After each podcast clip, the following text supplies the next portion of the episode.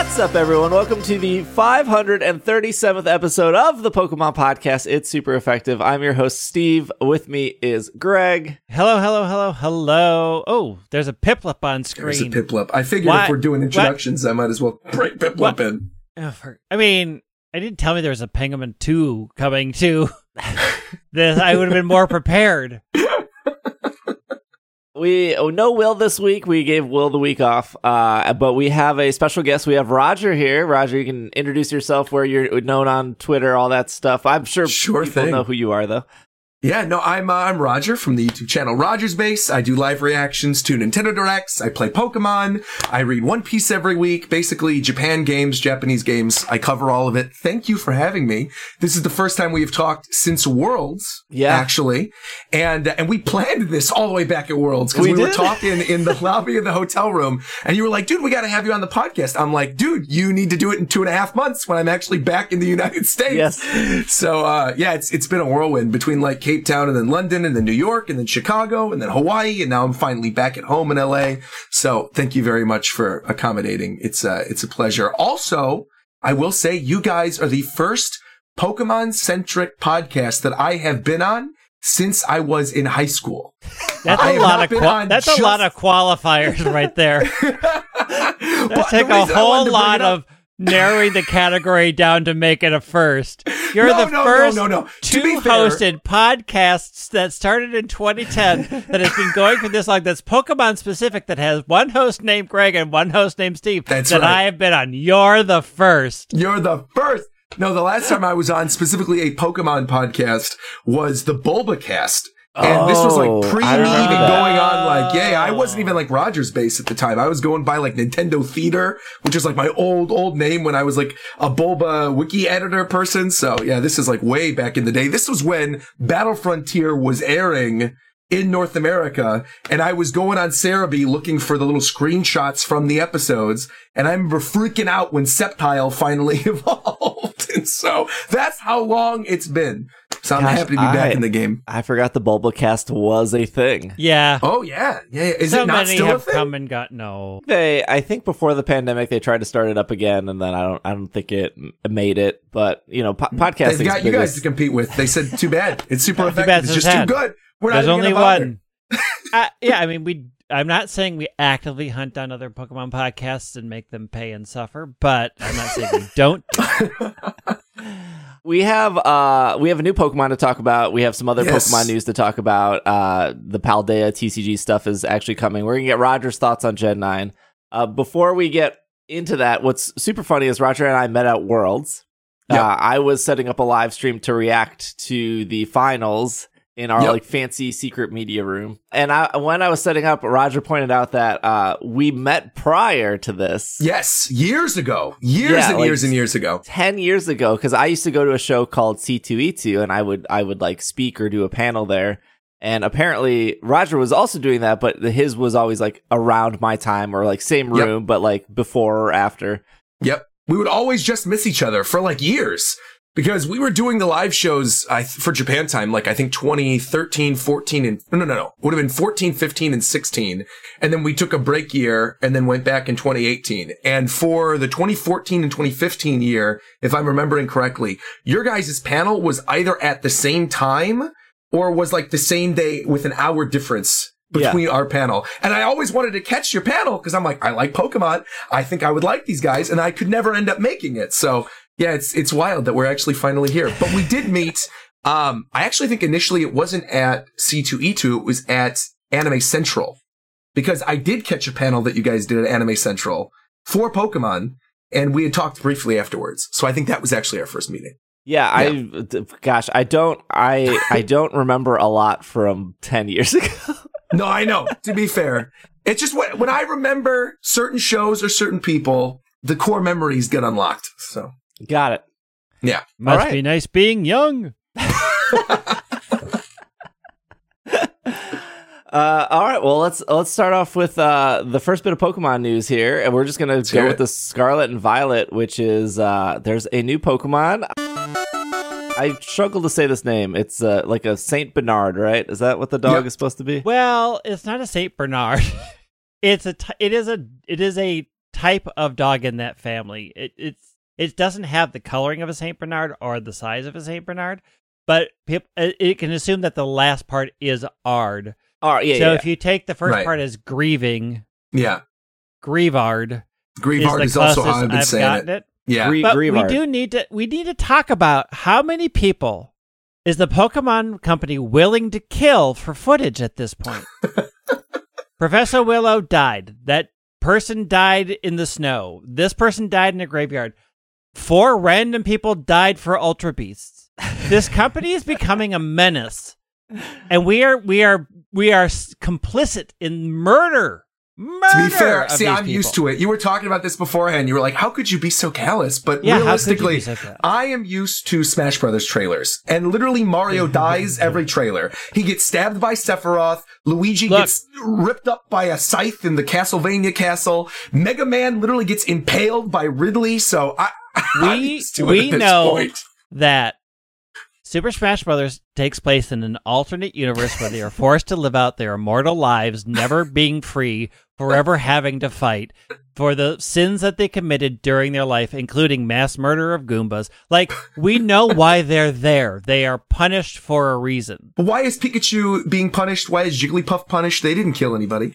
Really? They, they, Yeah. they, We they- need Who to did, who dig did up- we- Pikachu kill?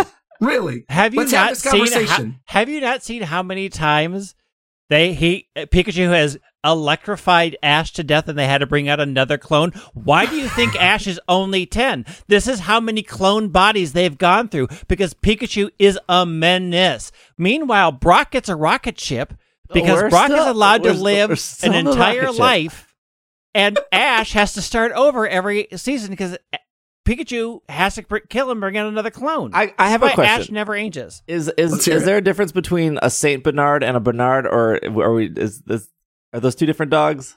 I actually have no idea. A Saint Bernard and a Bernard? Yeah, You're asking the wrong person. I've always had mutts, What's and then a right now I have a Pomeranian, so it's like completely not helpful in the slightest for this conversation. Well, Greg said that Saint Bernards are really big, so I was like, oh, Saint is, Bernards there- are huge. is is Yeah. there just a regular Bernard? no, right? there's like, not a there's not a Let's look it Bernard as oh, a dog. like like It's there's Saint a Bernard is the name and then a of the breed.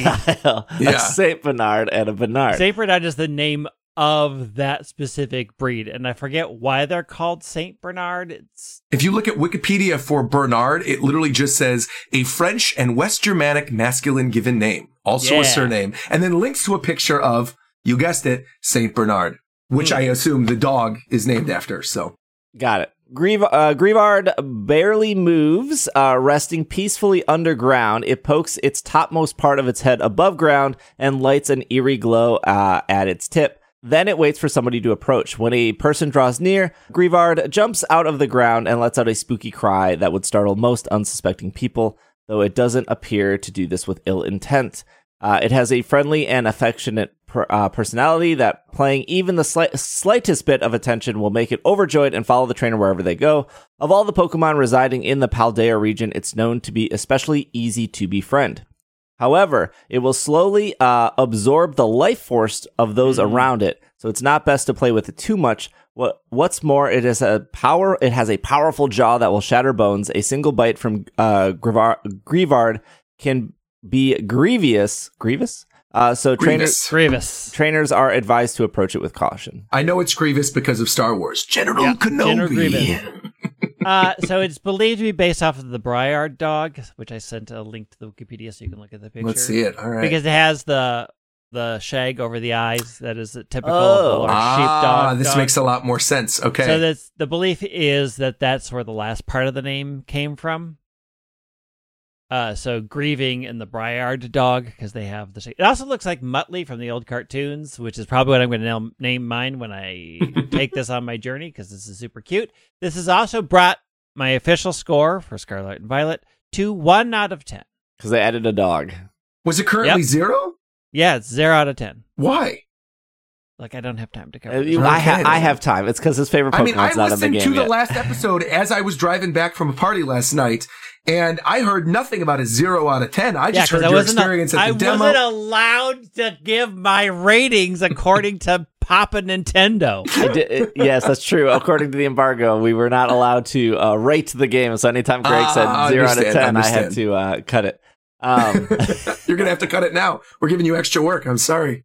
This I feel like okay. So th- this is the twentieth Pokemon they've shown from uh, Scarlet and Violet, and Yep. uh, y- you know there was there was the debate about Wiglett being a Diglett. It ended up being a whole different Pokemon, which totally fair, right? You know, we had this conversation twelve years ago, ten years ago with Bouffalant and Tauros and stuff like this.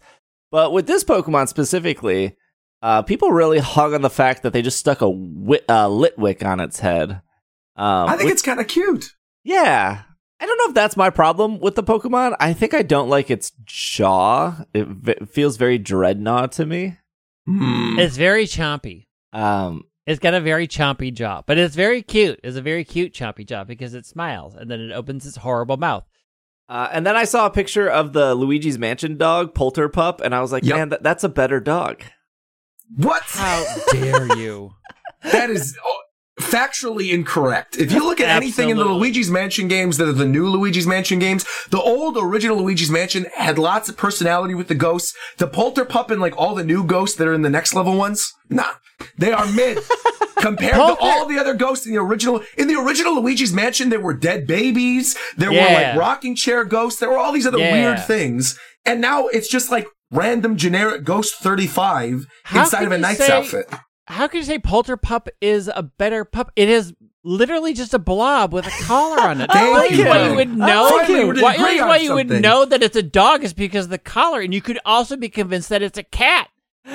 It, ju- like it is. how- It's a weird amorphous blob that doesn't really look blob. like any it's animal. Like it's like somebody looked at Casper and said, "Well, what if I made it a dog? Well, how do we do that? We'll put a collar on it. Cool, done." I didn't know there was so going to be so much Polterpup hate. I, he also has a Polterpup is a good name too.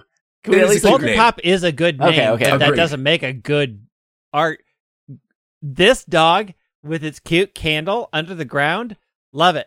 I, I also got right a big smiley jaw that looks like a jack o' lantern face. Plus, it's probably going to get a bunch of bite moves. I mean, on Yeah. the topic, on the topic of bite moves, I will also say I know this thing's only ghost type, right? It's mono ghost Yes. type, which was For weird now. at first because you see the candle on its head, you think ghost fire, right? You would think he has like a little Litwick, like you said, on the top of his head, and then he's going to eventually have fire moves. I actually think if this thing evolves, I think it's going to be ghost dark because of what you said exactly, which is that it seems like it's going to have a lot of bite moves, and obviously bite and crunch are both dark type moves. Mhm. He'll probably end up getting Fire Fang or the other elemental fangs. I'm here for it. But Steve, I will say, Reagan is right there with you. When she first saw this dog, she said it could have been cute, but it has the ugly jaw and I don't like it now. So you are not alone in saying you don't like the jaw. People are all up on space helmet jaw giraffe and like that's the cutest thing ever and then this has a similar jaw that actually fits uh, for a dog and people are like i don't like the jaw it's a space helmet that shuts and it grins evilly at people That's two jaws. they put though. a giraffe into space I- and you have a dead dog that's got a jack-o'-lantern themed mouth and you're like. I know. It- I'll take of- I'll take giant jaw ghost dogs Yeah. over whatever Armarouge and Cello, whatever its name is anyway. Oh, it's no, like oh wait, you don't like those easily. Pokemon? Not at Well, all, I- man. Yeah. how dare you I, I think they're Why did you bring this person on? this is the worst episode we've ever had. Wait, you wait. I did. I've never heard you say you liked Armarouge and Ceruledge, Greg. I think they're, fine. They're just not my style of They're cool. Pokemon. I agree. They are not my style of Pokemon. They look They're too very cool. They too, look too humanoid for me. I think my favorites from this generation, as I'm sure we're going to talk about, are like the very non-humanoid, classical looking kind of Pokemon. So yeah, Armarouge, very cool for people who like it, just not my thing. Yeah. It's it's always funny that uh well here let- let's back up a second here because there's not a lot to talk about for the dog. Very disappointing so far. I will say that the dog has pickup as an ability. It, can, it makes sense, uh, but ball fetch was such a cool and such a great ability that Yamper had. They haven't given it to a single Pokemon. They show a new dog doesn't have ball fetch. Um, so either Hidden hopefully ability. hopefully There you Yamper is coming back with ball fetch. Hopefully another Pokemon has ball fetch. I feel like this would be a perfect Pokemon for ball fetch. Uh, I think we're all in agreement that this thing is evolving. Um, Definitely. Yeah. what I want to talk about though is like how they presented this Pokemon. I feel like uh, in in Sword and Shield, they were like, "Here's a 24 hour live stream of Two Ponyta. Hope you enjoy." And this, they're they've kind of been doing like these little, I don't know, almost like uh, short form, like like somebody at the Pokemon Company discovered that TikTok was a thing, and they're like, "Hey, let's let's do like a 30 second preview, and then the next day we'll we'll tease it out." Besides having us wake up at 8 a.m. Central Time or 6 a.m. Uh, Pacific, uh, Some of us have jobs and we're already awake. So just because you sleep until 4 p.m. every day does not mean it was a bad time. I I I don't think anyone was happy waking up at 8 a.m. to have Iono announced that she is having an announcement the next day. There's Yeah, not a I think single that was person the that one was happy that made about a that. lot of people mad. Yeah, and I'm I'm happy because I just I happened to be traveling, so I didn't wake up. I normally would. I would do like a live stream or something, and I was thrilled that I didn't. And ever since then, from now until this game gets released, if they're like 6 a.m., we're going to show a new Pokemon, I'm like, I can wait. I'm good. But I can the weird thing is, is people weren't that upset when we got that snow footage that didn't show anything, and then two days later Oh, we got and I don't Zora. think the actual I thought that, that was not at 8 a.m. They showed that during the day. They they, yeah, but so uh, people are like mad at how dare you do this? You're just mad at the time, and the problem is, is you're mad at yourself for ha- because it was up all day. Yeah. you could have slept in and just watched it after. But the fact that you decided to put the pressure on yourself to wake up at 8 a.m. to watch a teaser trailer, that is on you. It's not their fault for doing a teaser trailer. I 'cause think, I think it's it 100% before. their fault. They have a situation where they say, hey, wake up at 8 a.m. Here's a 14 minute trailer. Hey, wake up at 8 a.m. Here's a two minute trailer that doesn't announce that that's literally announcing another two minute trailer later this week. There's I a think huge it's all about setting difference in the, There's a right? huge difference in those Yeah. two. Yeah, But yeah. but they didn't they didn't put a whole lot of announcements between either. Like there's a lot of people deciding what it was going to be without them stating what it was going to be. Yeah. I don't think To be anyone woke up being like, oh, great, like she's announcing another announcement. No, but I, I think like the rollout for these games and the way they are announcing things is definitely weird compared to the last few, which is not necessarily a bad thing. Like I am very much in the camp that I want to go in with as little knowledge as possible, right? Like I'm happy they've only shown like what, 20 Pokemon Yeah. going into this one. Good. It's an open world game. I want to discover this stuff on my own on stream, have my reactions, see which, you know, which Pokemon I want to use. That's great. However, I do think because there are fewer Pokemon that are being revealed and they're showing less because it is an open world game and I think they want more people to go into it like me, that I think that this time around they're spreading out these announcements in a way that they normally would not be spreading out things. You look back to like how Alola was. We were getting multiple alternate forms of Pokemon in the same trailer as like two new gym leaders and all these other characters and that really hasn't been the case for the last like four or five reveals, if I recall correctly. We had this one, we had Grafify, we had Girafarig's evolution, and it was like one little bit of new information with other stuff. And I think that's where people are getting upset. I am also very much in the camp with Greg that like you don't have to wake up at 6 a.m. to see this trailer. You don't.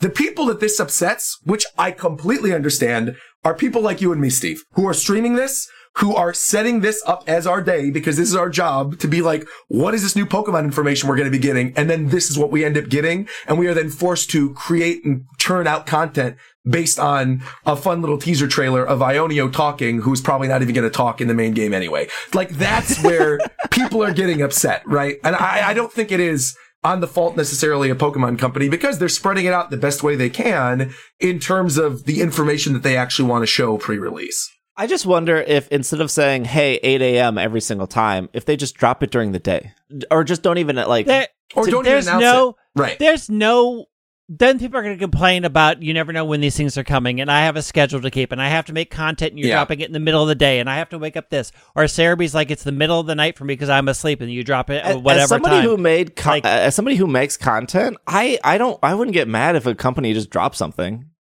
Like they, yeah they but just- people do yeah sure People people will, do, though, for but- sure. you, you don't get mad but a million people do like you're mad at this one and a million people who are on the east coast are like this was fine it was 9 a.m Yeah. people in england are like it was 6 p.m for me it was perfect i was okay. after dinner it was totally okay like your time zone creation is going to vary wildly yeah i i mean like I, I think everything they're doing is better. I, I think the 24 hour thing would have been better if it wasn't so terribly boring. And at the mm, Yes. very end, all we got was like a- one ponytail with a tail, one ponytail without a tail, and then it was like two weeks of people defending whether the tail was supposed to be there or not. I mean, I think the issue was like they had presented the 24 hours as a nature tune in the video and let it run in the background. Right. And then everybody assumed it was going to be full of new Pokemon, and it wasn't. And people are like, well, I sat here and watched it for 24 hours. So, like, well, are you going to do what I did? Is just let the 24 hours happen and then tune into the people who are like, this is the one thing they showed. I'm like, cool, thanks for doing that. for Thank me. you for letting me know. Thank you for I'm doing out. the job for me. Thank you, exactly. for, thank you for ruining your life when you could have done what I done and waited until the company said, well, this is what was in the 24 hours and put it on the webpage after it was done. yeah, it was going to be on Serebii within five seconds of the thing ending Correct. anyway. the minute so it showed, not? I'm like, Yeah. I'll get an alert on Twitter. New Pokemon showed at 24 23 in the trailer. It doesn't have a tail. yeah. Uh, but yeah, what, what Roger said was during the Sun and Moon era, they were showing they were showing like five things a week. Uh, Yeah. Oh, I- yeah. I- you could go back to the that that uh, that year, and from the time they announced Sun and Moon, it just felt like every single week they had something to show, and it wasn't. Ju- it was never one thing. It was always two, No. three, four things. Also, that era was wild because, like, it's not so much the case now versus back then, but like CoroCoro was still a thing, right? Where things Yeah. were dropping in CoroCoro before they were announced online. So we would get official information like days before the company would even announce it. And that was exciting. I remember like looking up the scans on Twitter that people would post up and having this weird like fuzzy version of something that is official, right? We know it's going to be real. It's not like it's a fake leak and sitting there being like, what the heck is this? What's its ability? I can't read Japanese. Somebody translate this. And then there being all this information and this sort of news cycle for about three days of this exciting, cool new thing. And then you get the official reveal from Pokemon Company and you get that exciting moment of seeing like the full reveal for the first time, the Sugimori art, the ability, all the information. And it was like things lingered on for a little while longer. Whereas now, like the conversation about Grievard is kind of already ended, right? You saw it. It's cute. Everyone's talked about it. They moved on and they're ready for the next thing already. Right. And I, I kind of miss the days of like it being a three, four day kind of news cycle. I think we had a little bit of that with the the the mouse and the parrot and the the weird salt cube. Uh, I do. I love the little twin mice, whatever those things are. Yeah. I, I want to use them. whether that or, or, or was atten- intentional or not, because it was it was in the English trailer, it wasn't in the Japanese trailer. I I, I can't imagine. I mean, can't imagine that they didn't watch that a million times before they hit publish. Yes. But maybe they maybe they forgot. I I mean, mean, you know, they forgot to animate a, as a- ponytail tail. There As you a go. person who does things for a living that I send through quality check, you would be surprised that even 15 people looking at it be like, I never saw that. To be Not fair, that reminds me like way back in the day of Super Smash Bros. Brawl, there was like a brief trailer they showed. This was prior to the game releasing, right? And people were still trying to figure out what characters were in it. And I'm, in fact, I'm pretty sure the Bulbacast episode I was talking about, we talked about this exact thing I'm going to bring up. Um, which was in the trailer, they showed a brief glimpse of like the stickers. I don't know if you remember this, but in Brawl, there were like the little stickers you would put on the bottom of the trophies. Oh, yeah, And they yeah, I would give different that. abilities. And the stickers would tell you what Pokemon and trophies they would be compatible with to give you the best possible thing. And if you watched this trailer, there was a little, very small head of Lucario in this trailer prior to us knowing Lucario was going to be playable. And it was next to Pikachu and Jigglypuff and everyone was freaking out. They're like, Oh my God, Lucario is going to be a playable character in Brawl. This is amazing. and again, that must have gone through so many different quality checks at Nintendo, but it just happened to slip because somebody wasn't looking at the menu of the debug version that they took the footage from. Right. I would I would love to like that would be the Netflix documentary I'd want to watch is like who is working at these companies to be like, yeah, we purposely left that in to cause chaos with Right, like right. the hardcore fans. Um I would I would love to hear about that kind of stuff. Speaking of new stuff coming out, Zoroark is in Pokemon Unite. And, you know, I thought this was going to be a little bit of a short news article. And then they decided to make Zoroark one of the most expensive characters. oh, and uh, my not goodness. only can you just not buy Zoroark, you have to buy him with a premium skin. Uh, that stinks. Yeah, it's bad. It's really not great. it's bad. Like I cannot believe it's 20 bucks. Yeah, here let me let me just lay out the pricing 20 here. bucks! So Zoroark will be fourteen thousand Aeos gems. This is the new thing they've been doing with the last couple characters. Which you know, when the game first came out, ten thousand was was the cap. Uh, and even Charizard was like, I think he's only eight thousand. He's he's not even the the, the most expensive. Uh, so eight thousand Aeos coins, or sorry, fourteen thousand Aeos coins, or five hundred and seventy five Aeos gems. That's the paid only currency. Yep. Zoroark will only be obtainable with Aeos gems as part of a Halloween bundle for 1625 gems for the first seven days of release, which uh, to translate to that to American money, that is uh, about twenty dollars. So you don't have to buy this in the first seven days, though, right? You Like, don't. You No. could just use your coins after the event runs out, and Yeah. Zoroark is obviously always going to be part of the game now. So Right. just wait The seven question days. is, is is how much the coins are going to be yeah, because that also keeps increasing. yeah, Oh, It it's like getting getting harder and harder to get coins. Is that Yeah. what you're saying? it it's harder to get coins, but also the prices for for the Pokemon are going up. Like I haven't seen a new one released that's like here's 8,000 coins for this one. Like it's 10, 12, 14, 18 like these are a lot of coins. And I think it's because people are sitting on coins because there's literally nothing else to spend the coins on that anybody wants. So they just keep ratcheting up the price to try to fix their economy. Um, but I just don't know that Zoroark has the draw yet because it's yeah. it's good in game, but nobody I because it's so expensive, I've of the ones I play because I play a lot and I play at least three matches every day. I've been in a match with it once and I've been against it once. Mhm. And in the in the three or four days since it's been out, whereas when Clefairy came out, game's lousy with Clefairies. There's Clefairies everywhere. oh, Uh, and there's just not a lot because I don't know that anybody really knows. are you? So, are do you think what it's to do because with it. Zoroark's not good, or do you think it's because it's twenty dollars?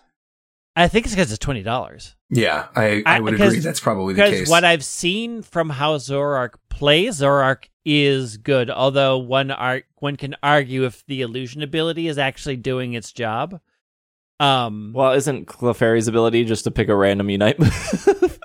yeah, the, Clefairy's Unite is terrible. Um, but the rest of what Clefairy does is godlike. Yeah, Um, I was gonna say Clefable is one of those Pokemon that in every single game it's ever in, it's always good. Yeah, Like it's, good competitively. It's good. You do calm mindset. You could play it in Unite. You could play it in literally anything. If Yeah. Clefable gets added to the game, you know it's worth your money. Yeah, I, I'm- it's I'm right there with you too with Zoroark because I play Pokemon Unite all the time. I normally use Talonflame, but I guess like whenever they add the new Pokemon to the game, it's never been that big of an issue for me because I, I consider Unite the same way I consider a lot of the other games that I play that have battle passes, whether that's like MultiVersus, whether that's Overwatch, right? Like all of these games have battle passes now and paid content. And a lot of it's like, you get this character before anybody else can play this character. And I'm like, well, I don't care. Like, I don't know this Right. character. I'm good with Talonflame. Like, I'm, or I'm good Yeah. with Junkrat. Like, I don't, need, you know what I mean? Like, I don't need this new character right away. I want to figure out if this character is going to be competitively viable before I plot down money on the thing anyway. And by the time people have done their videos Right. and done breakdowns, then I'm aware of the fact Yeah. that, okay, this thing is going to be good. And by that point, usually there's like some type of price cut on the character. So this really kind of only affects the most hardcore of the hardcore, the quote unquote like whales, right? Who, Yeah, whenever there's a new yeah. character in a gotcha game, they put the money down, they want to get that character, get it guaranteed. I think the thing that's kind of scummy about this is tying it behind like a special oh, skin Oh, or yeah. whatever. That's the, the Hollowware bundle, yeah, right? Like, the Hollowware bundle is bad. that's what also, sucks. the other issue is that it seems Zoroark is shut down hard by Clefable, which is literally the most popular supporter, the best supporter that's in the game right now. Yeah. Like Clefable shuts down literally everything, but when you released a new thing, you've charged it this much money, and its biggest counter is the most prevalent supporter in the game, and Clefable doesn't even need to level past six to literally shut down everybody's game. Like Clefable doesn't even attack; it just follows one person around and heals and puts down gravity wells, and you are dead for the rest of the game. And Yep. Zoroark comes in and it's like, guess what the hard counter for Zoroark is?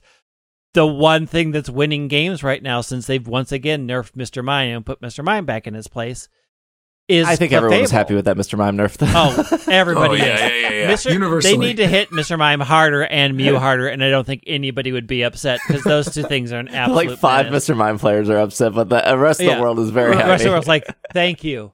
But yeah, I, it- Zoroark feels like a weird. It came at a weird time for a really bad price, and unlike every like unlike every other new character where you see a lot of them the first day, I have seen almost none, and I think it's because it it's hard countered by the most popular supporter, and it's so expensive. Yeah.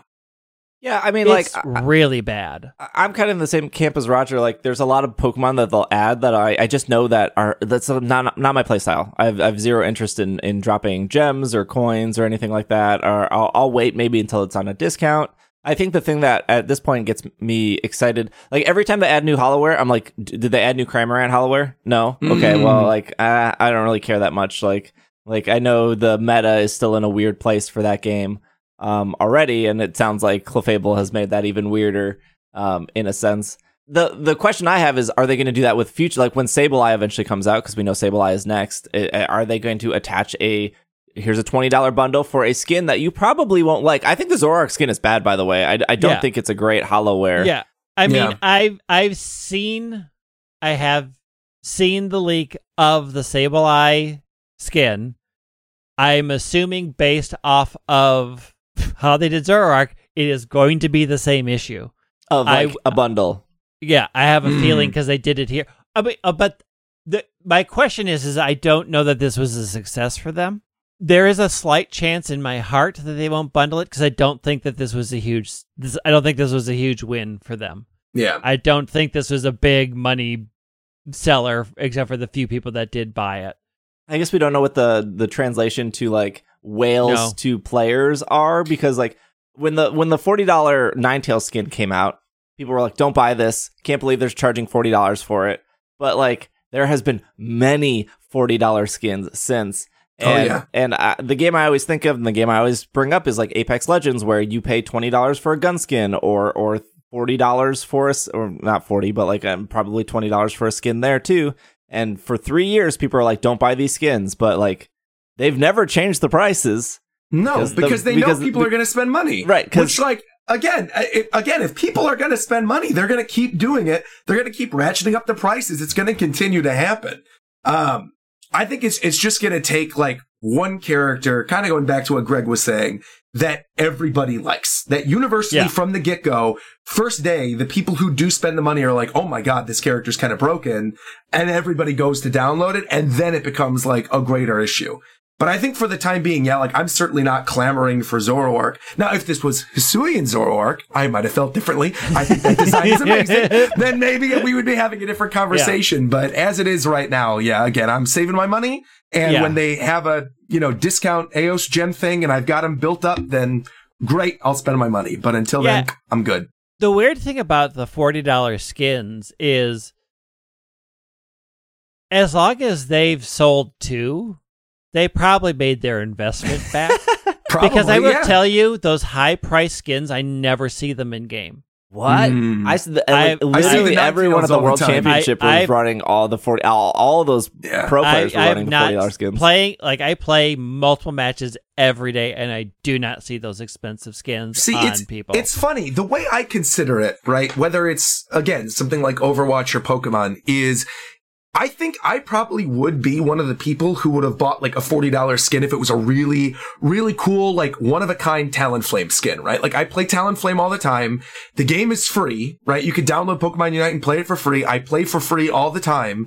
If they eventually released like a one of a kind amazing skin for the one character that I play all the time in game, I would probably feel like, you know what? I've put 60, 70, Yeah. 80 hours into this game that normally I would buy a game for $50 and maybe play it for 15 hours and then be done with the whole campaign. For me, it's like, okay, well, I've put enough hours into the game that I can justify myself spending $40 on this one thing that I really, really want. But again, it's not the people like me they're concerned about. It's the people that buy every skin that want to have everything in the game. And for the people that play it at Worlds, right? I think it's the same situation. They put thousands of hours into this to be on a world stage. They're going to put the $40 I, in to buy I, the, I also have a strong feeling that they didn't pay for those skins. that too. Yeah, they probably got provided hashtag Like, Pokemon partner, come on. hashtag free game, hashtag free product. Exactly. The- All the the FTC thought- guidelines. The thought that they have all spent forty dollars on skins for a game that that the skins don't matter because they're competitive. Right. There is no way they did not get gifted those games so they could be shown off. That's true. At They- they- so people like you Yeah, could say, "Well, the people at World paid forty dollars a skin for them." cowboy They did it. Exactly. So apparently everybody else should buy forty dollars skins.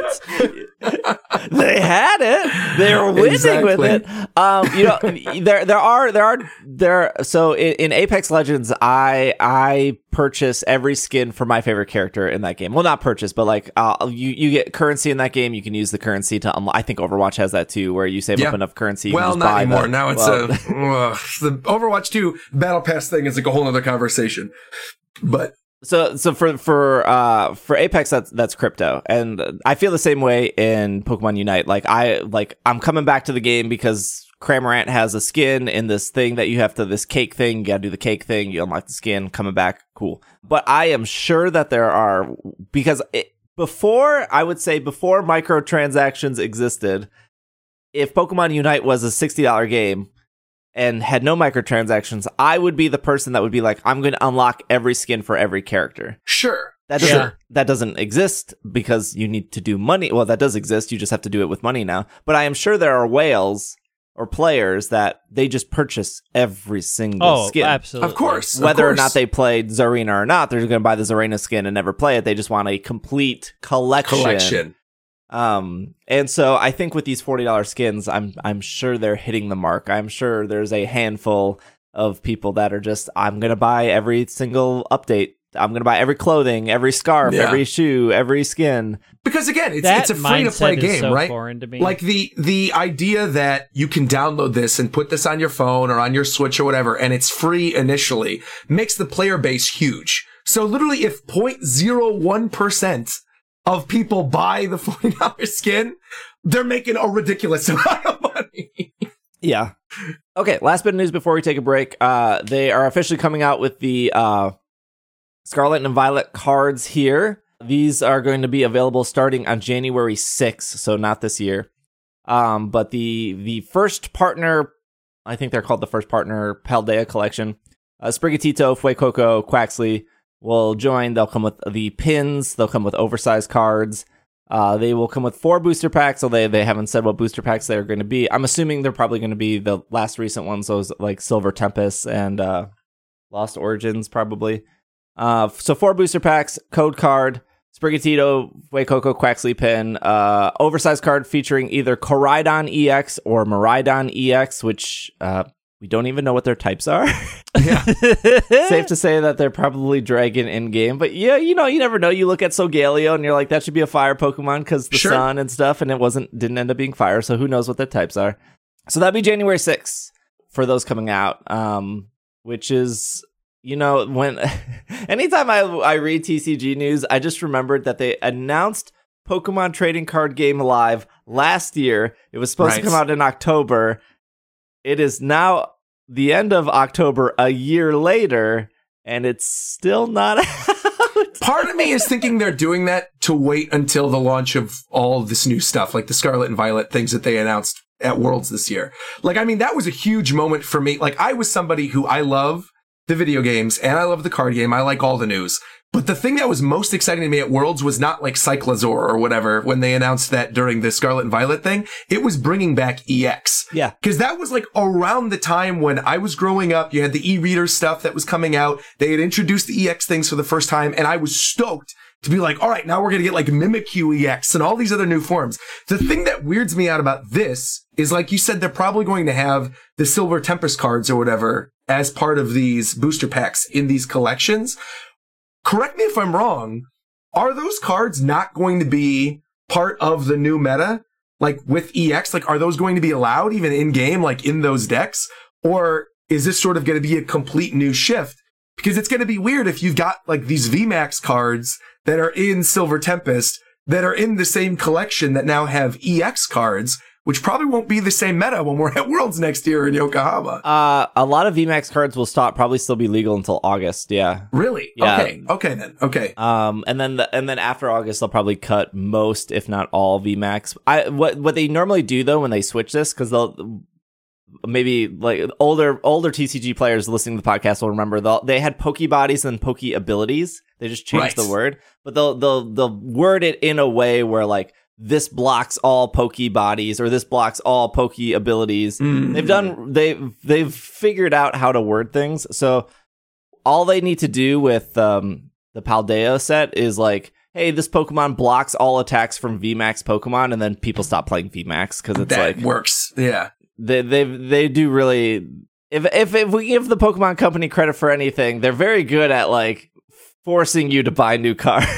Right, the new meta. Yeah. Silver Tempest does come out in 12 days. Uh, it's going to feature over 190 cards. Um, they look amazing, by the way. I was seeing like some of the full art that's on Twitter of this. There's the new Lugia card that's in there. There's there, there's like a Mewtwo one, the Mewtwo V-Star full art and the Charizard V-Star full art, Yeah. where it's Mewtwo and Charizard fighting each other, but you see the different perspectives of the fight with the main Pokemon in the foreground. It looks incredible. yeah, they're so really cool. I don't know how rare those are going to be, but I want those so badly. so this is this is the last set for Sword and Shield before they Yes. rotate over into um, the Paldea stuff. So uh, exciting.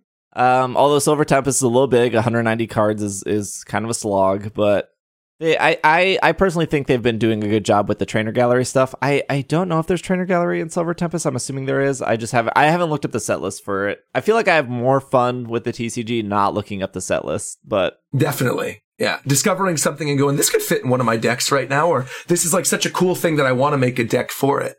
Like I think when they uh, they had the Go set come out, whenever that was, like six months ago or something when Yeah. Go came out, I didn't see the set list at all, and I was opening packs on stream, hashtag Pokemon partner or whatever. I got to get my FTC guideline thing in there, but I'm opening the packs on stream, and Lunatone and Solrock I saw for the first time in their abilities, and I'm like, man, this card seems really, really good. So I made a deck for it. Come to find out, like three weeks later, when everyone has access to the cards, like, oh, this is the meta. If you want a good, cheap budget deck that destroys things, like do Lunatone and Solrock. and so having those three weeks where I was kind of unaware that that was even going to be part of the new meta was really exciting to me. yeah.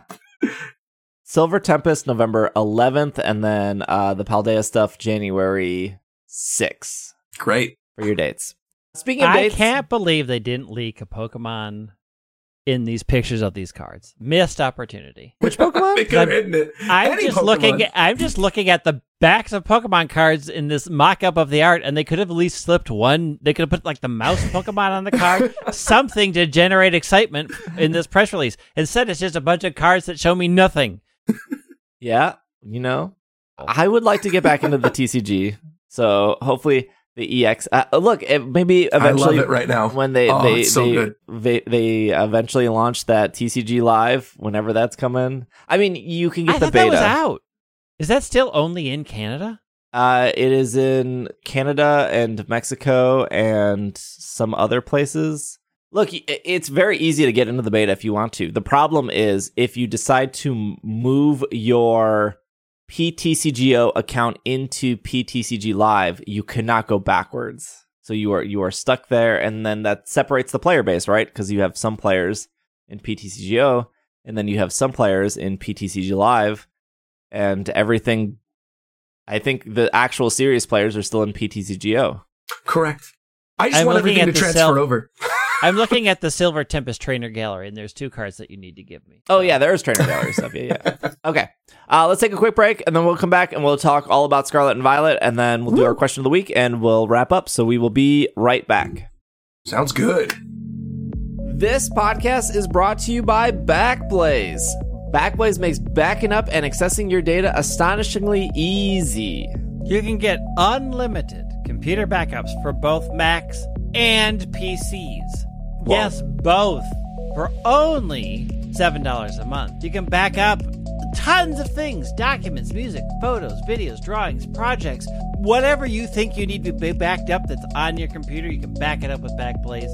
You can access your backed up data from anywhere in the world as well if you want to use their web app. It can, wherever you are, your info is. Backblaze is recommended by the New York Times, Inc., Macworld, Tom's Guide, 9 to 5 Mac, and other reputable sources.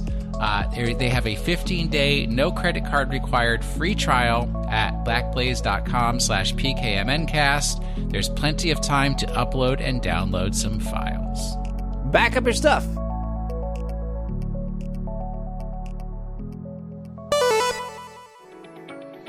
This podcast is brought to you by Inked Gaming. When it comes to shopping for top quality gaming gear, we choose Who, a company that shares our passion for Pokemon and everything that goes with it, a company built by gamers for gamers. Inked Gaming. Inked has been a main supplier of essential gaming goods since 2011. Over the years, their collection has evolved, and so has their ability to be one of the best at what they do, which is giving gamers what they want for the best price. Sleeves, mats, deck cases, etc. You can catch them all. That's like a Pokemon joke. At Inked, Oh, is that a Pokemon reference? yeah, yeah, yeah. Uh, at Inked Gaming. With Ink Gaming sponsorship this week, our listeners have exclusive access to certain perks that will come in handy. Specifically, a 10% off discount code that you can use toward your first purchase. And you can purchase a lot of great things, as we covered before sleeves, mats, decks, cases, everything. They have a lot of great stuff on that website. I hmm. will say that. If you spot something you really like or absolutely need while looking through the collection, just go to inkgaming.com slash PKM, PKMNcast and use the code PKMNcast, and the discount will apply at checkout.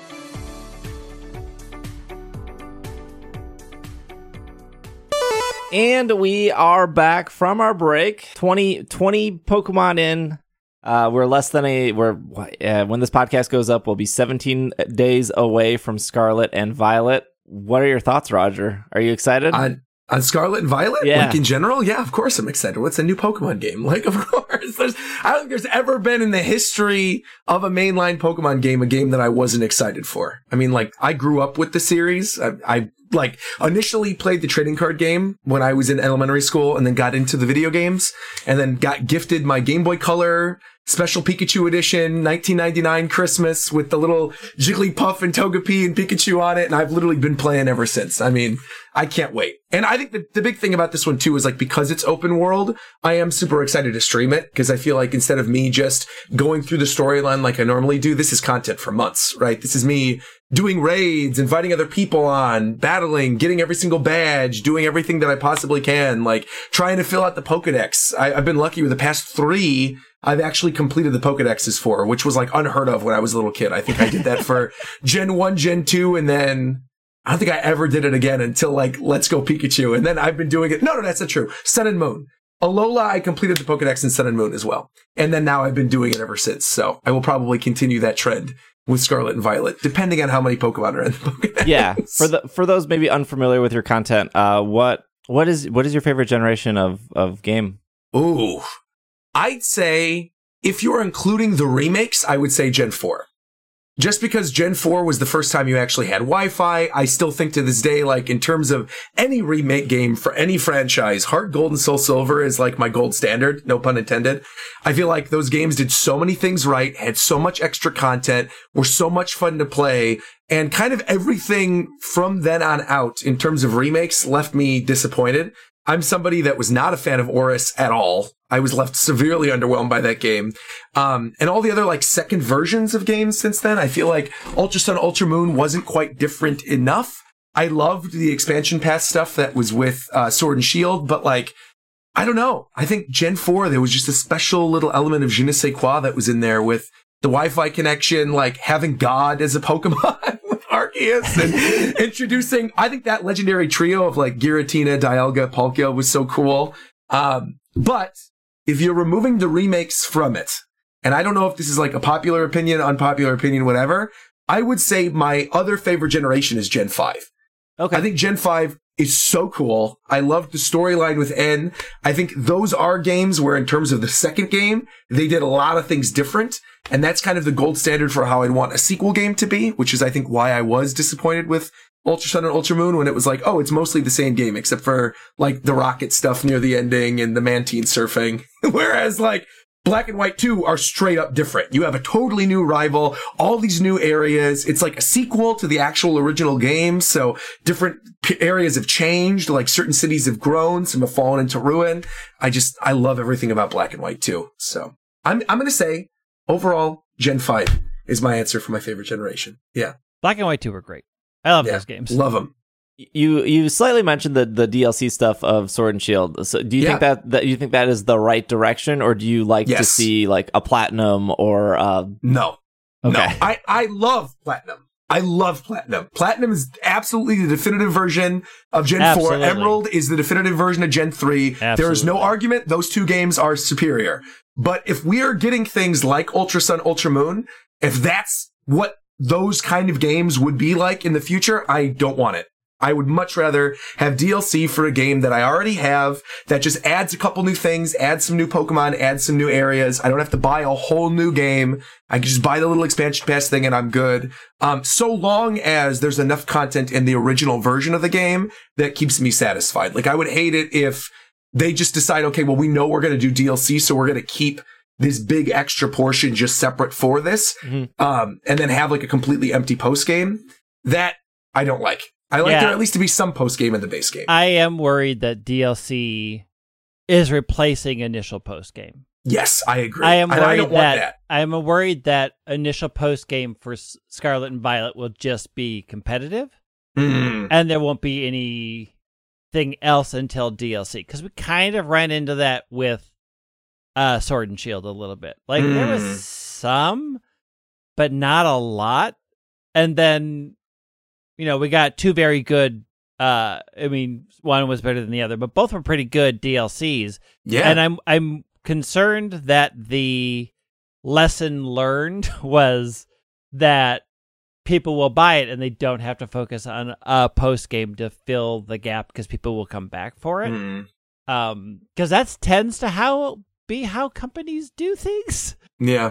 That goes back to the interview where they were like, "No one played the Battlefront here, so we're not gonna do it in the future." And it's That's like, wild too, considering like the core memories I have of Emerald and, Well- and Heart Gold Soul Silver were playing the Battlefront. Yeah, I, I mean- love that stuff. Everybody who loves Emerald loves the Battle Frontier, Yeah, but it's Emerald awesome. sold less. So it's Yeah. like Emerald It's- sold less, is- and you're assuming that everyone who bought it made it to the end of Right. the game, which is just Right. that, not true.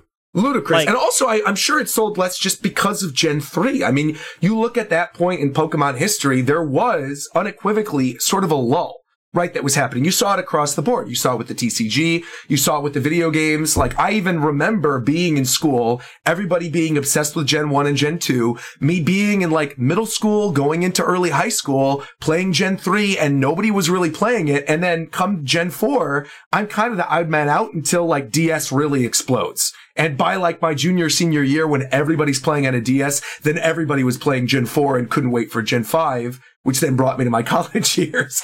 But I feel like Gen 3, just because of a lot of different factors, whether that's like the technology moving into like the Wi-Fi era with all the stuff that was happening in Gen 4, the, the dip in popularity slightly, there were a lot of different factors. And I do not think them pinning the Battle Frontier No. as the reason why people didn't buy Emerald as much I, that's wrong. it, it, it's it's one of those things where you always question why a corporation decides, oh, well, we learned this lesson from that. And I'm like, was that the lesson you should have learned? Because most Yeah. people who are very deep into those games were like, that's not the lesson I would take away. The lesson you needed to look at was your marketing around the age groups that you were going with yeah. because they all hit high school and you didn't have you ha- you hadn't hit a generation yet. Yes. like it's the disney lull. Like they're just now beginning to understand the disney lull. Like you'll see a dip in disney movies for a while as they focus on the marvel things because that is the bridge group. And then suddenly we have princess movies coming back when there's 10 year olds again.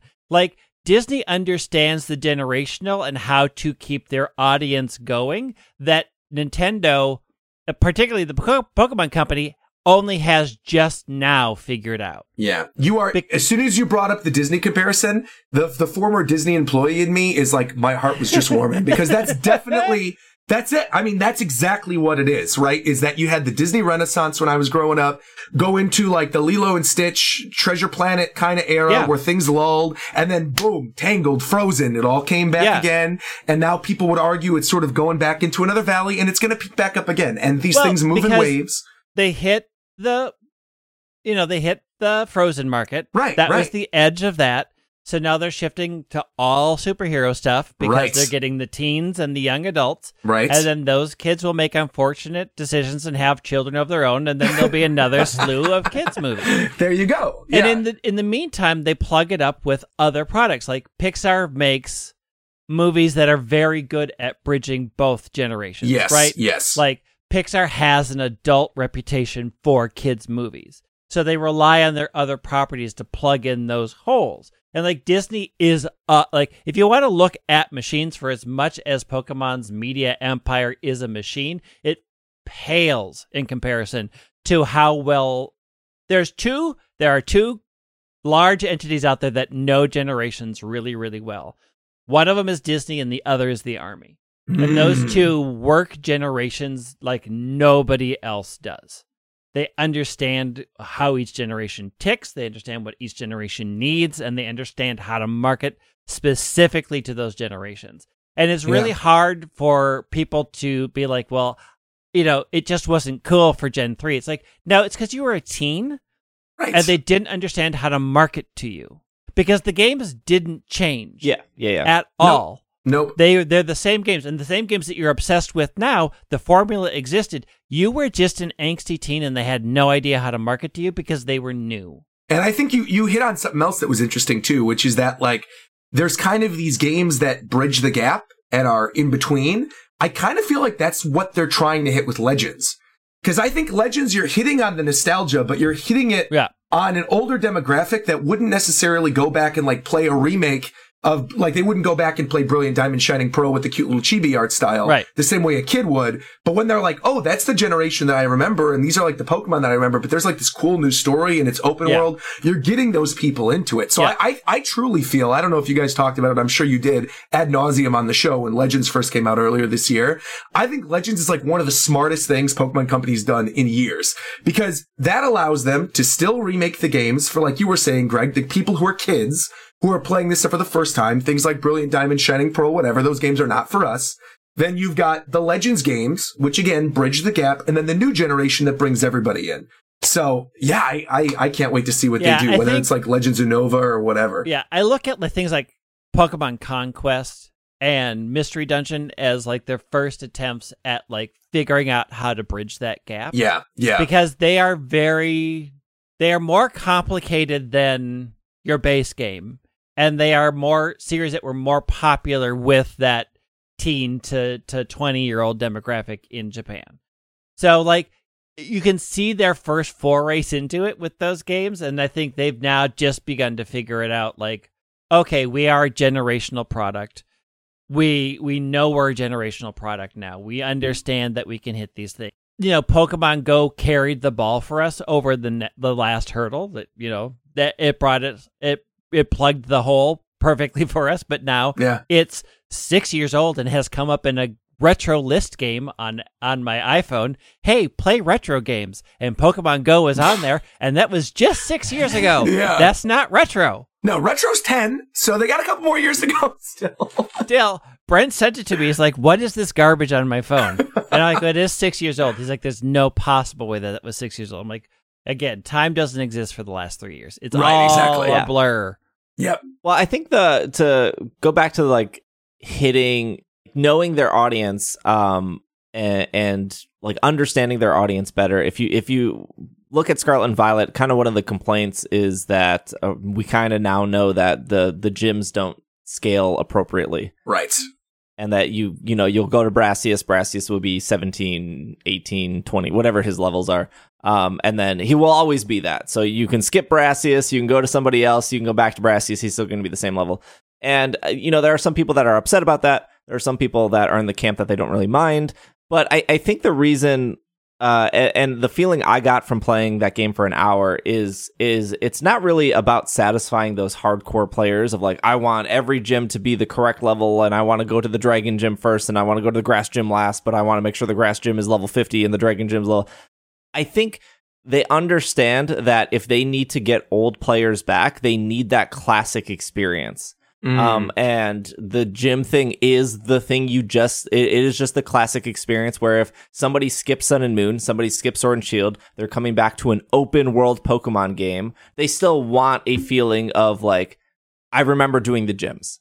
And Yeah. I, and my takeaway from playing uh, Scarlet and Violet was we keep the gyms classic, but we have the Team Star stuff, which is Hmm. the, the, something totally different that you can also do in any order. And we have the Titan stuff, also something different that you can do in uh, uh, any order. And the thing that stood out to me is when I fought that Titan Klawf, he didn't have a level, and he doesn't have a level in the trailer. And when I asked Oh. Nintendo, I was like, "Hey, what's Klawf's level?" And they were like, "Oh, Titan Pokemon don't have levels." And I'm like, "Oh, maybe the Titan Pokemon are the ones that are scaling to be the difficult Mm. thing because you don't want everything to scale, but you don't want No. nothing to scale.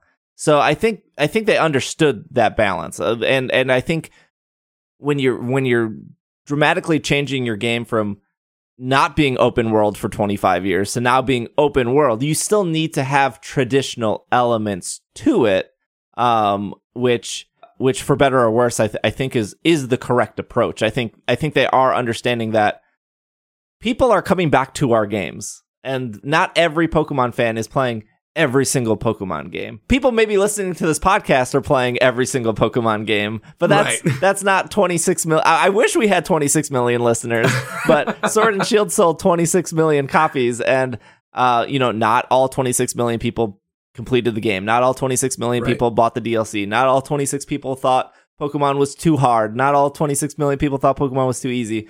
They're making a game to hit as many people as they want because they're a business and they want to sell as many peop copies and like um, I, I don't I don't think I don't think level scaling the gyms is is the the answer to selling more copies or the like Mm. difficulty that people are really looking for. Which puts me on a whole nother rant of like I don't think people really want difficult. I think people want to be surprised. Like when and I Mm. think a really good example of that was Ultra Necro- Necrozma and Sun and Moon. You can beat Ultra Necrozma, you know, maybe after your second try. He's probably going to catch you off guard. Single sucker punch from Decidueye. That's all it took for me. Every everybody talks about that Ultra Necrozma fight, and that goes back to Ultra Sun and Moon. And I was like, I don't even understand what people are talking about. Again, maybe it's just because like who I started the game with, but Decidueye, it was like one and done instantly. I never even thought about it afterwards. And then it became a topic of conversation. Like after about a year, everyone's like, that Ultra Necrozma fight, wasn't that incredible? I'm like, bro, what are you talking about? Yeah. Like, it was fine. Like, so yeah, like you said, people have varying Right, right, right, ideas like- of like what the difficulty are exactly. Yeah. Li- like um like I, I beat Ultra Necrozma with a level 14 Basculin, and it's just because you know I I understand how it works, right? I understand Yeah. that like he's gonna go first. I'm gonna have a focus sash. I'm gonna like retaliate, retaliate. Like you can do it a variety of ways, right? But Oh, yeah. that fight's not in, it per- particularly hard. Like there might be somebody listening that's like, oh, I lost like eight or nine times, and like understandable. Like Yeah. uh, you might not have the right Pokemon, the right levels, the un- understanding of type effectiveness. No one wants to lose in a Pokemon match like 10 times in a row to like, like you lose Right. once and you're like, ah, he caught me off guard. I think that's what people want. They want that like surprise. They want to be caught They off guard. They want guard. Elden Ring. They want Elden Ring is what they want. And, and realistically, I mean, if- Elden if Ring could- is losing 17 times in a row until you finally Right. figure out the pattern. I mean, that's that's dungeons. I I disagree that that people don't want difficulty. I think a bunch of people do like to be surprised, but I do think there's a handy amount of people that like I want to be surprised and also have a tough p- puzzle to figure out. I think about the Mewtwo raids that were in Sword and Shield. That Yeah. was a tough puzzle to figure out. But once everybody figured out the puzzle, people were still were still doing them. But some But of that puzzle was limitation of Pokemon. Like Right. if you had Marshadow, that puzzle was significantly Right. easier. And there were just some Mm. people that I would queue up with and they wouldn't have good counter. They wouldn't have like Marshadow. Right. But again, that's that's also the difficulty of figuring out the puzzle. But that's Hmm. that that's MMO game design. That's dungeon design. That is it has a set pattern that you have to learn and then once you learn it, you can execute that pattern. That that is a difficulty level and it's it's it's different than surprise. Surprise is the initial thing that gets you excited. The difficulty is figuring out the puzzle. The problem is is that we've known the puzzle of Pokemon for 25 years, years right, now. Right. Like we know what the puzzle I is. still think alternate Necrozma is that big surprise though, for sure. It what? No, for Right. sure. Yeah. I mean, and you hear people talk about, "Oh, I did that and I solved the puzzle and did it once." It's not like people were like, "I'm going to keep requeuing for alternate Necrozma 17 times because the Yeah. drops are so good." I, I and I had a huge argument with people on Twitch about this. I think comparing Elden Ring to Pokemon is completely fair and valid. Especially now. Especially now. Like somebody was like, "Well, Elden Ring doesn't even have levels." I was like, "What are you talking about? Like y- you could be level 40 in that game. You could be level uh, I think you could be 160 in that game." Yeah. Like if you fight the moon girl with the feet, I never remember her name. She's like the second main boss. right. The the the library girl. the library girl. You can fight her in any right, order right. too. Like you, you know, you can you can fight her at level forty. You can fight her at level one hundred. Obviously, she's going to be way easier at you're at level one hundred. But also, like if you struggle with that fight, you can change your weapons. You can you can bring different weapons. You can equip different amulets. You can most fights in Elden Ring, even if you're you're you can't learn the pattern, you can still brute force it through your potions. Which is Yeah. like the same thing as Pokemon. You can brute force fights with max potions. You can brute for you can go back and ch- like if you're struggling with Blaine, go catch six water Pokemon. The game's not stopping you from doing that. You don't have to go in with like a Yeah. Venusaur or but I don't I don't think the game should get to a point where you're struggling with a gym leader so much that you're like, I need to redo my entire team. Like Yeah. I, I don't think people really want that. I- well, I think do. I think both of you are hitting on things that are important. Craig, I think like what you mentioned about people knowing the puzzle for 20 years is the difference compared to something like Elden Ring or a FromSoft game. Because all of these different mechanics are Yeah. changing. You've never experienced a character that hits you at this time. Your timing's different. Whereas like with Pokemon, like you mentioned with the Ultra Necrozma fight, like if you know the tech of Focus, Sash, and Endeavor or Retaliate or whatever, like you can get through pretty much anything very quickly. You could do like the type effectiveness for the last 20 years Yeah. has not changed. Like there's there's no difference. There there've been new types. There's fairy now with like poison and steel, but it's essentially the same thing. Nothing's really changing there. I think going back to what I was saying at the beginning of this conversation with like my favorite generation, something I think Gen 5 really succeeded at, which I am shocked this has never been brought in again ever since this got introduced was challenge mode that you beat the game for the first time and built into the game there's a thing where it's like you want to play again now you've unlocked hard mode play the whole game on hard mode levels are higher everything's more difficult now i think if they brought that back into a mainline Pokemon game, a lot of these conversations about the games being too easy, EXP share is forced, like these would be removed to a certain extent. Whereas I think going to what you were saying, Steve, like you could play things out of order, right? Like say, for example, you, there's a gym. It's too difficult for you. You want to go play a different gym. Fine. Go in the order that they're intending. Beat the dude who's like the grass gym leader at level nine Pokemon or whatever. And you bring in your level 30s and you're fine. Or you could go do other things. And if what you're uh, saying about the Titans is correct, and there's no level to the Titans and those do scale and you could do those in any order, that's great. Because then you could sort of fill out in between going to these different gyms with Titan battles or doing the Team Star areas. And, and that'll be your gameplay loop until you get to the next gym leader. You don't have to do them all in order. But I think if the game is laid out in a way where it's like, okay, here's the first gym, here's the second gym, and it's naturally pushing you in the direction of like, this is the order to go in, instinctively, people are going to go in that direction because the game was designed to be that. And despite the fact that it's open world, there is still a subsection of people that will do that and are not going to explore. They want to experience the gyms in that order, and then they'll do the Titan stuff, and then they'll do the Team Star stuff.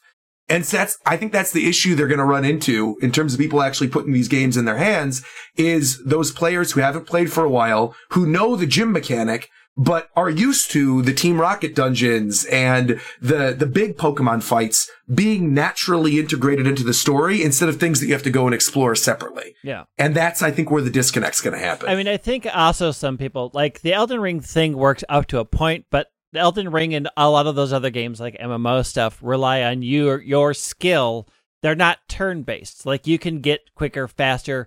They aren't so heavily stuck. And I think Yeah. the thing that that's difficult to grasp in this game is how open the open world will be because every other game up to this point has gate kept the types of Pokemon you can get.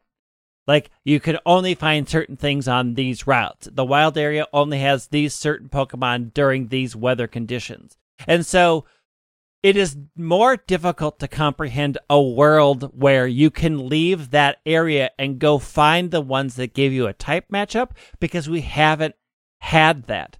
And Pokemon isn't a game where your quick reaction skills or your learning the pattern works as it does in things like Elden Ring and MMOs. It is you have to learn the types, their moves, and the counters, and then make sure you have the Pokemon for those, which have hopefully up until this game, this game changes, have been gate kept by their routes and what would they allow you to catch in those areas.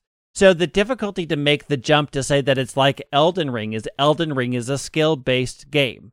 MMOs are skill based. Whoa, whoa, whoa, whoa, whoa! Pokemon is for sure a skill-based game. but but the PVE isn't that skill based. Levels still make a huge amount of it, and They it's do. still turn based. And so there's a level of 25 years of gate kept Pokemon and hard level caps where you eh, you have to over level it, which means grind.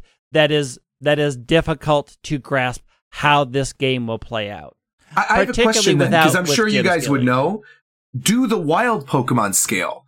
So what Greg was talking about, like, could I go to the mountain area near the end of the game and like get a dragon immediately, and then come back to you know gym one and then raise that dragon up from the very beginning? When normally I would have to like wait until after I beaten the game to get a Larvitar. You know, like I don't know because I play like obviously they they did a pre-built situation. Sure, um, sure, sure. And my Pokemon were all level 25 and I had no gym badges and I ran into a level 40 Pokemon which was around a bunch of level like 20 Pokemon. So I'm twice the level. sure, and sure. I, I did it didn't prevent me from catching it. I just I I couldn't catch it because I didn't have the right type advantage to Sure, you know, do course. damage. Um, so it wasn't stopping me from catching a level forty with no gym badges. Uh, but I didn't get to that point. yeah. Yeah, I do want to go back with the Elden. Like obviously, like Elden, like when when you buy Elden Ring, you- you're buying a game that where everyone tells you you're gonna die a bunch. Like that that is part of its marketing, right? Right. Like when when you're going to buy a Pokemon game, they're not going to be like, oh boy, Brassius is gonna run you into the ground seven. Like that's Right, not part right, of the marketing.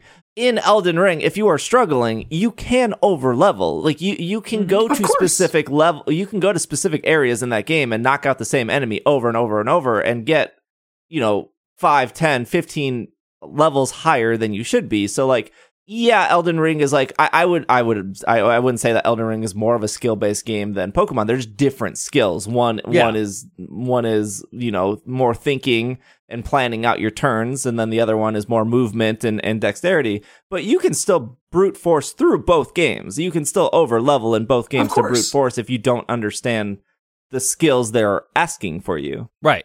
Yeah, I mean, I think that you know we bump up against the grind, right? Like the balance of grind versus uh surprise versus difficulty. Like everybody wants something different, and I think one of the things that is generally holding Pokemon back, I think, on some level, is the fact that they are still turn based. A turn based. Yeah. turn based changes a lot of that calculations to where people like if people feel they have more agency because they're not locked into a turn, those defeats feel much more like I just haven't gotten my skills there.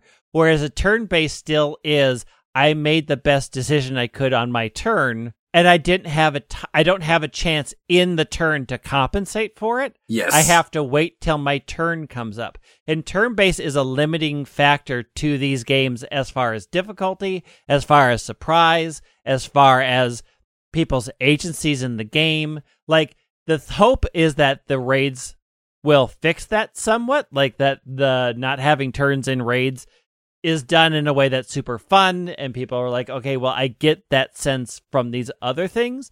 But I do think at this point, compared to other modern games, you're just not going to get the same level of satisfaction from difficulty from a turn based game that you are in free combat, free movement, free decisions. Like if you had if you had the ability to say dodge in the middle of something's turn, like is a timing button to hit the dodge, or you get X amount of dodges, something to help you do something during while you're waiting for the program to play out, it's a very different feel. And I don't know that we'll ever get that with Pokemon games. I mean, there's like the think... Mario and Luigi games that have like the built-in dodges and stuff. Um, yeah.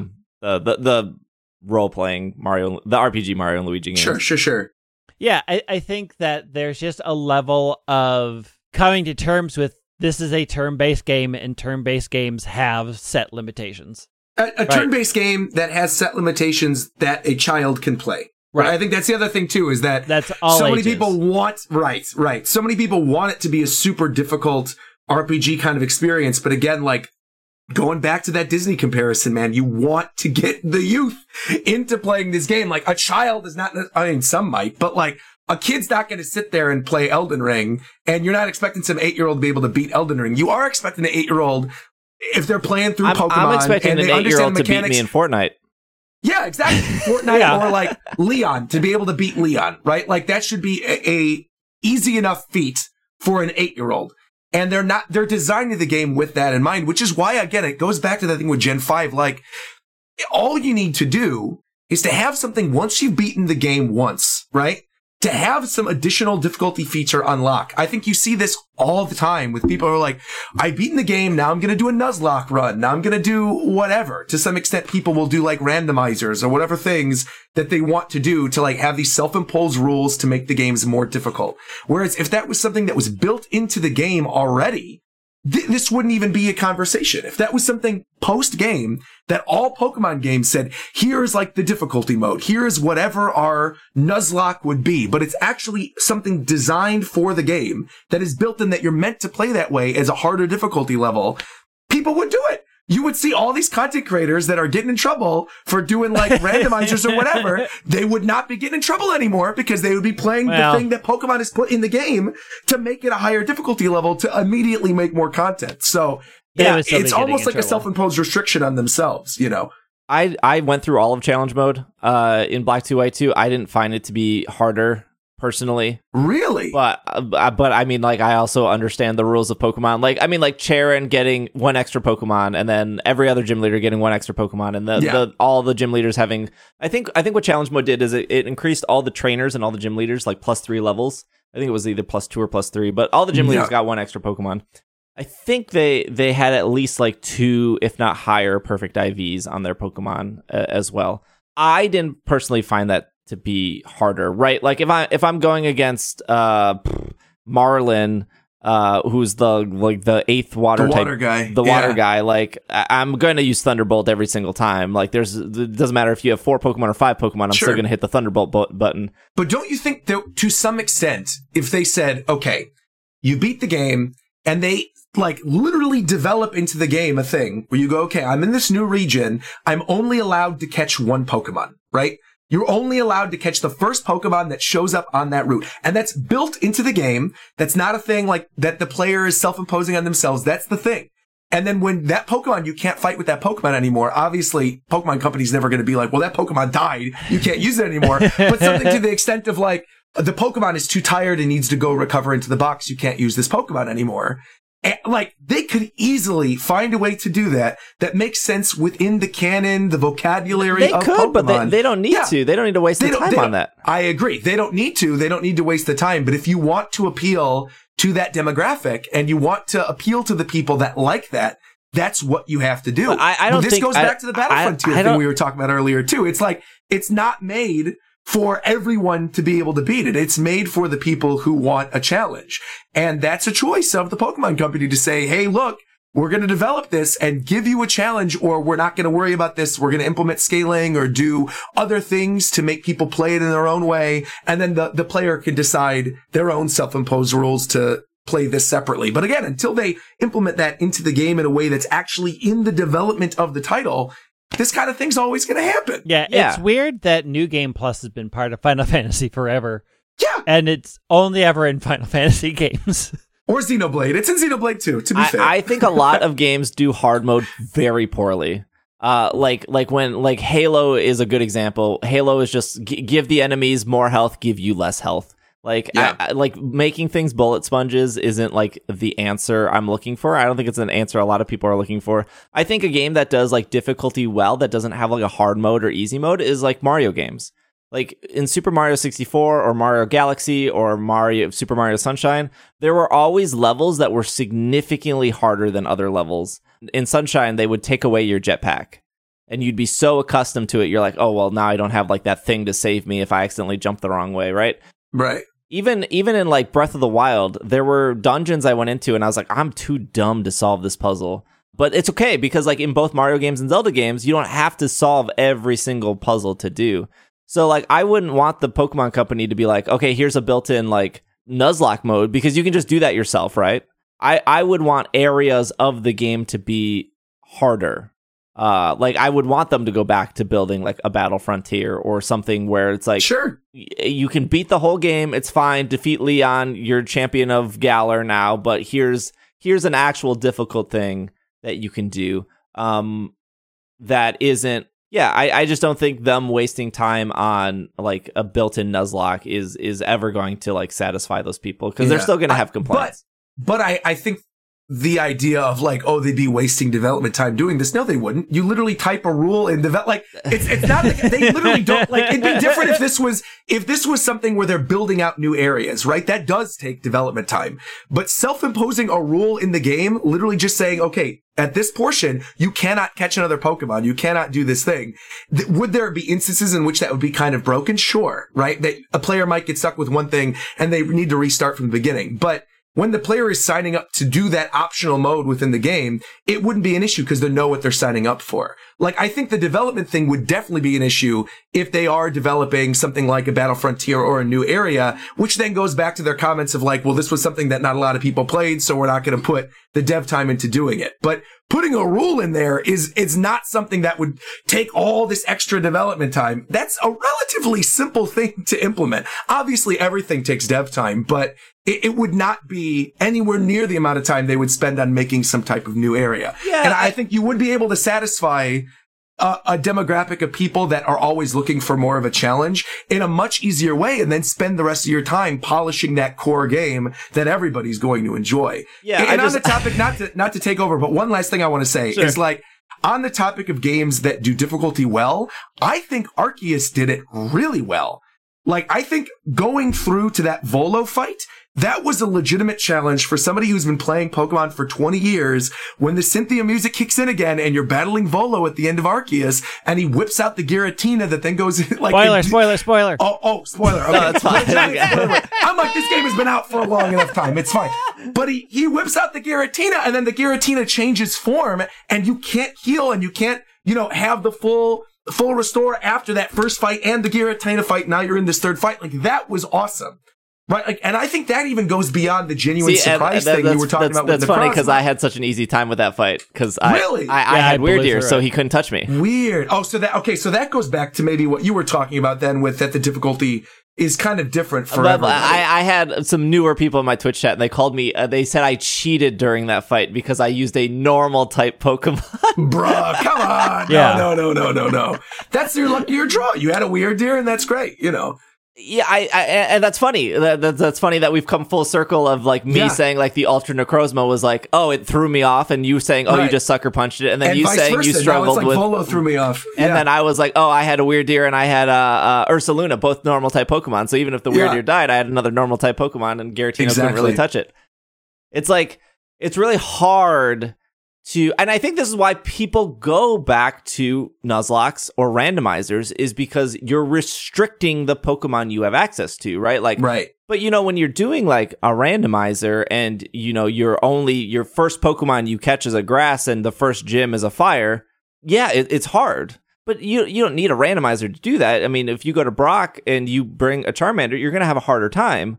Um, it but it, it the whole conversation revolves around like that fight was super hard for you. It was really easy for me, but we just had different Pokemon. Exactly. And you could do that for yourself in Scarlet and Violet, right? Like you can go to Brassius with three Pokemon. You can go to him with six Pokemon. You can go to him with one Pokemon. You can go to him with a I don't know if Weedle's in the game, but I'm going to assume if Weedle's in the game and you go to Brassius with Weedle, you're probably going to have a tough time versus if you go to Brassius with, you know, Fuecoco. That's true. I do think like the puzzle part of this is the terastallizing. Like I think that's how they're trying to get surprise in each gym is that you don't know what they're going to terastallize into. Sure, like sure. they've hint they've hinted at it with uh Brassius's gym, although you could guess that he's going to terastallize a rock to grass, right. uh, which doesn't help your gym. But I, I think that's I think that's part of what they're going for with the surprise and upping the difficulty a little. I just think it's it's everybody's version of what difficult means is wildly different. Right. Right. And Right. I don't think I think we come down to the point of at some point you have to accept the games for what they are. And if it's not serving your needs anymore, Play maybe else. Yeah, maybe it's not maybe it's not where you want to be. Like Yeah. like Temtem exists to deal with what people didn't like about Pokemon, right? Like True. Other things have popped in to take place of people saying, I no longer find satisfaction in this type of game style. Sure. So now I am going to go with something else. Like Temtem uses a stamina thing, and you can instead of running out of moves, you can hurt yourself, and that's part of the strategy. And blah blah blah blah blah. Like all the things that it fixes for Pokemon. Like there's a million games that fix that they didn't like in this other game. Yeah. And we want Pokemon to evolve, right? Like we want it and we've seen it starting to evolve, but it's never going to like Final Fantasy is never going to be beyond what its Final Fantasy roots are, right? Like at some point they did abandon turn based, but the formulas pretty much always stay the same. Like Yeah. if you don't want summoners, if you don't want these abilities, this isn't the game for you. Like if you don't want the same spells being in every game, like I'm tired of always using life. I'm tired of always using Curaga. I'm always tired of using Firaga. These are not the games for you anymore. Yeah, right. like right. Right. Right. like Dungeons and Dragons has had the same spell list for almost 50 years now. Like these are not necessarily the games for you if you're over that if you're over what they offer you, Sure. it's fine to be like I loved those games, they no longer meet my needs. And I think the difficulty we have with fans who talk about I want more difficulty, I want XYZ, they're asking for things that will never that aren't something possible in those games. That's not something that they have stated that they have wished to do. Mm. Like they are not against fan use get like they're not against that idea, but the reason why you're never going to see Nuzlocke rules is because they never they didn't develop them. They are easily pointable to a person that created Yes. those rules, who owns those rules, whose things you can still find. It's not some they can't you can't put fan made things in your official product without paying the fan. Though I'm going to make an argument against that. That because I was in the trenches when this happened. Free for alls were a thing during X and Y and going into all this other stuff during that era. Free for alls became very popular on YouTube. And then what happened going into Sun and Moon, where you had the four players against each other? Oh, the battle royale. There- Yeah, but- bro, there's there's like a clear cut correlation between free for alls being a thing on YouTube into battle royale, and regardless, they'll never admit that that's what no, it was. but you can like, also easily point to free for alls exist in a million other areas. of course, free for alls aren't owned at by another person. Like no, no, them no, no. capitalizing but neither, on neither was thing. Nuzlocke. To be fair, I think Nuzlocke- Nuzlocke has sort of evolved into a way where it's now its own sort of like side thing where people will do it on YouTube. size thing, but the name and the concept it, it still exists on the internet. The person that created that rule set and named it well, you oh, exists. Oh, okay. Oh, yeah, we're talking about two different things then. I'm not saying make a quote unquote official Nuzlocke Right. mode. But- Obviously, call it something else. Like you're not going to the, call the it Nuzlocke. difficulty is Yeah. when it mirrors something that exists that has been a part of the Sure. community for that long. There is no way around pointing it back to the person that did it. Like free falls, free falls existed in wrestling. Free falls existed on football. But free free-for-alls exist the way everywhere. they played in Pokemon, where there's double battles and the people on the same side are attacking each other, like that type of thing. I totally agree. Like we're we are in agreement in terms of the reason they're not probably not going to do Nuzlocke stuff is because there's obviously someone you could point to and say this is where it all started. But again, you can't kind of do that with free for alls. There were like three or four YouTubers that started doing free for alls that got real popular. And if you just do Pokemon X and Y free for all, most recent, whatever, and you scroll down to the oldest video, you can pinpoint where that started Oh, yeah. pretty easily. Yeah. yeah, but I think the thing that people like talk about those things don't realize is if it's something that somebody has made Yes. and it can clearly point to those people. Like it does like those people didn't make up a free for all idea. They capitalized on it, right? Like we can't say I don't know, A Drive made free for alls and Sure. created a free for all rule set. sure. You can't point to that person. So of course, if it's popular and it doesn't belong to anybody, they can co-opt it.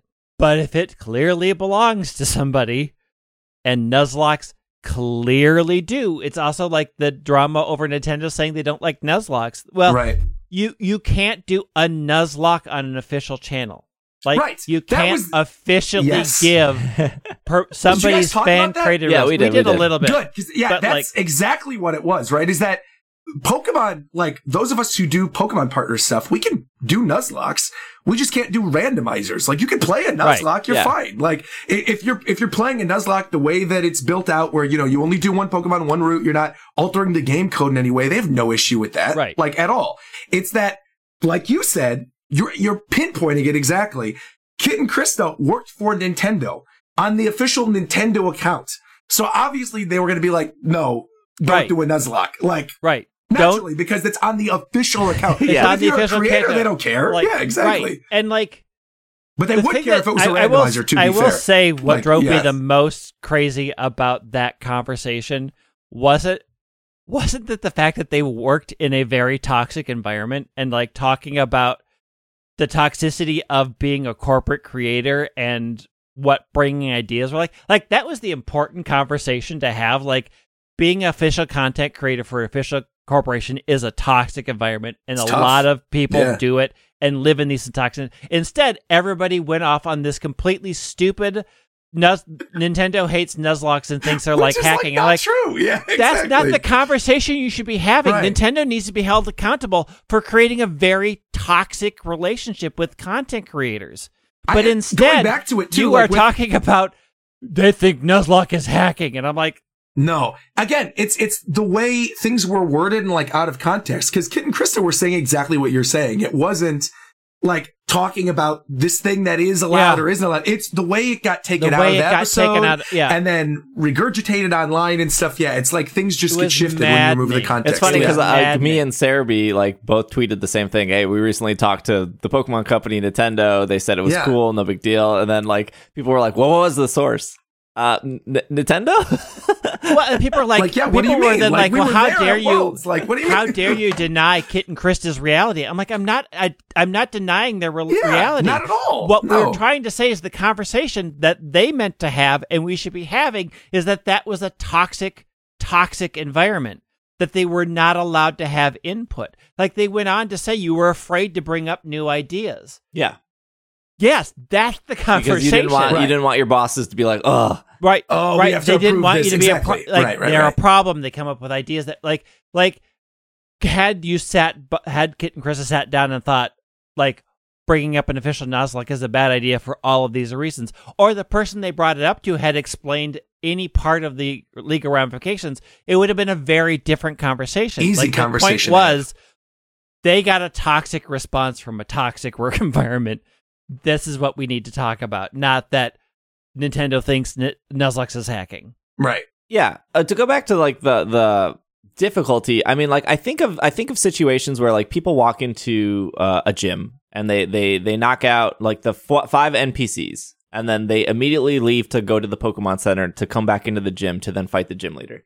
At that point, you've you've artificially made it easy for yourself, right? Like you could just battle the gym leader with with the damaged Pokemon you have, but you're making that choice to make it easy. And if if you're in the battle with the gym leader and you decide to use a hyper potion or you decide to use a revive instead of playing it out with the rest of your Pokemon, you are making it quote unquote easier um because like you're you're losing Pokemon. So I don't even know if adding like a you know a, a, Nuzlocke to the game is is beneficial because like if you're using a hyper potion to get through that fight because at the end of the day that's more enjoyable for you versus I'm going to lose here and now I have to do the whole thing over again like you're you're subconsciously making those choices because you want a pleasant experience.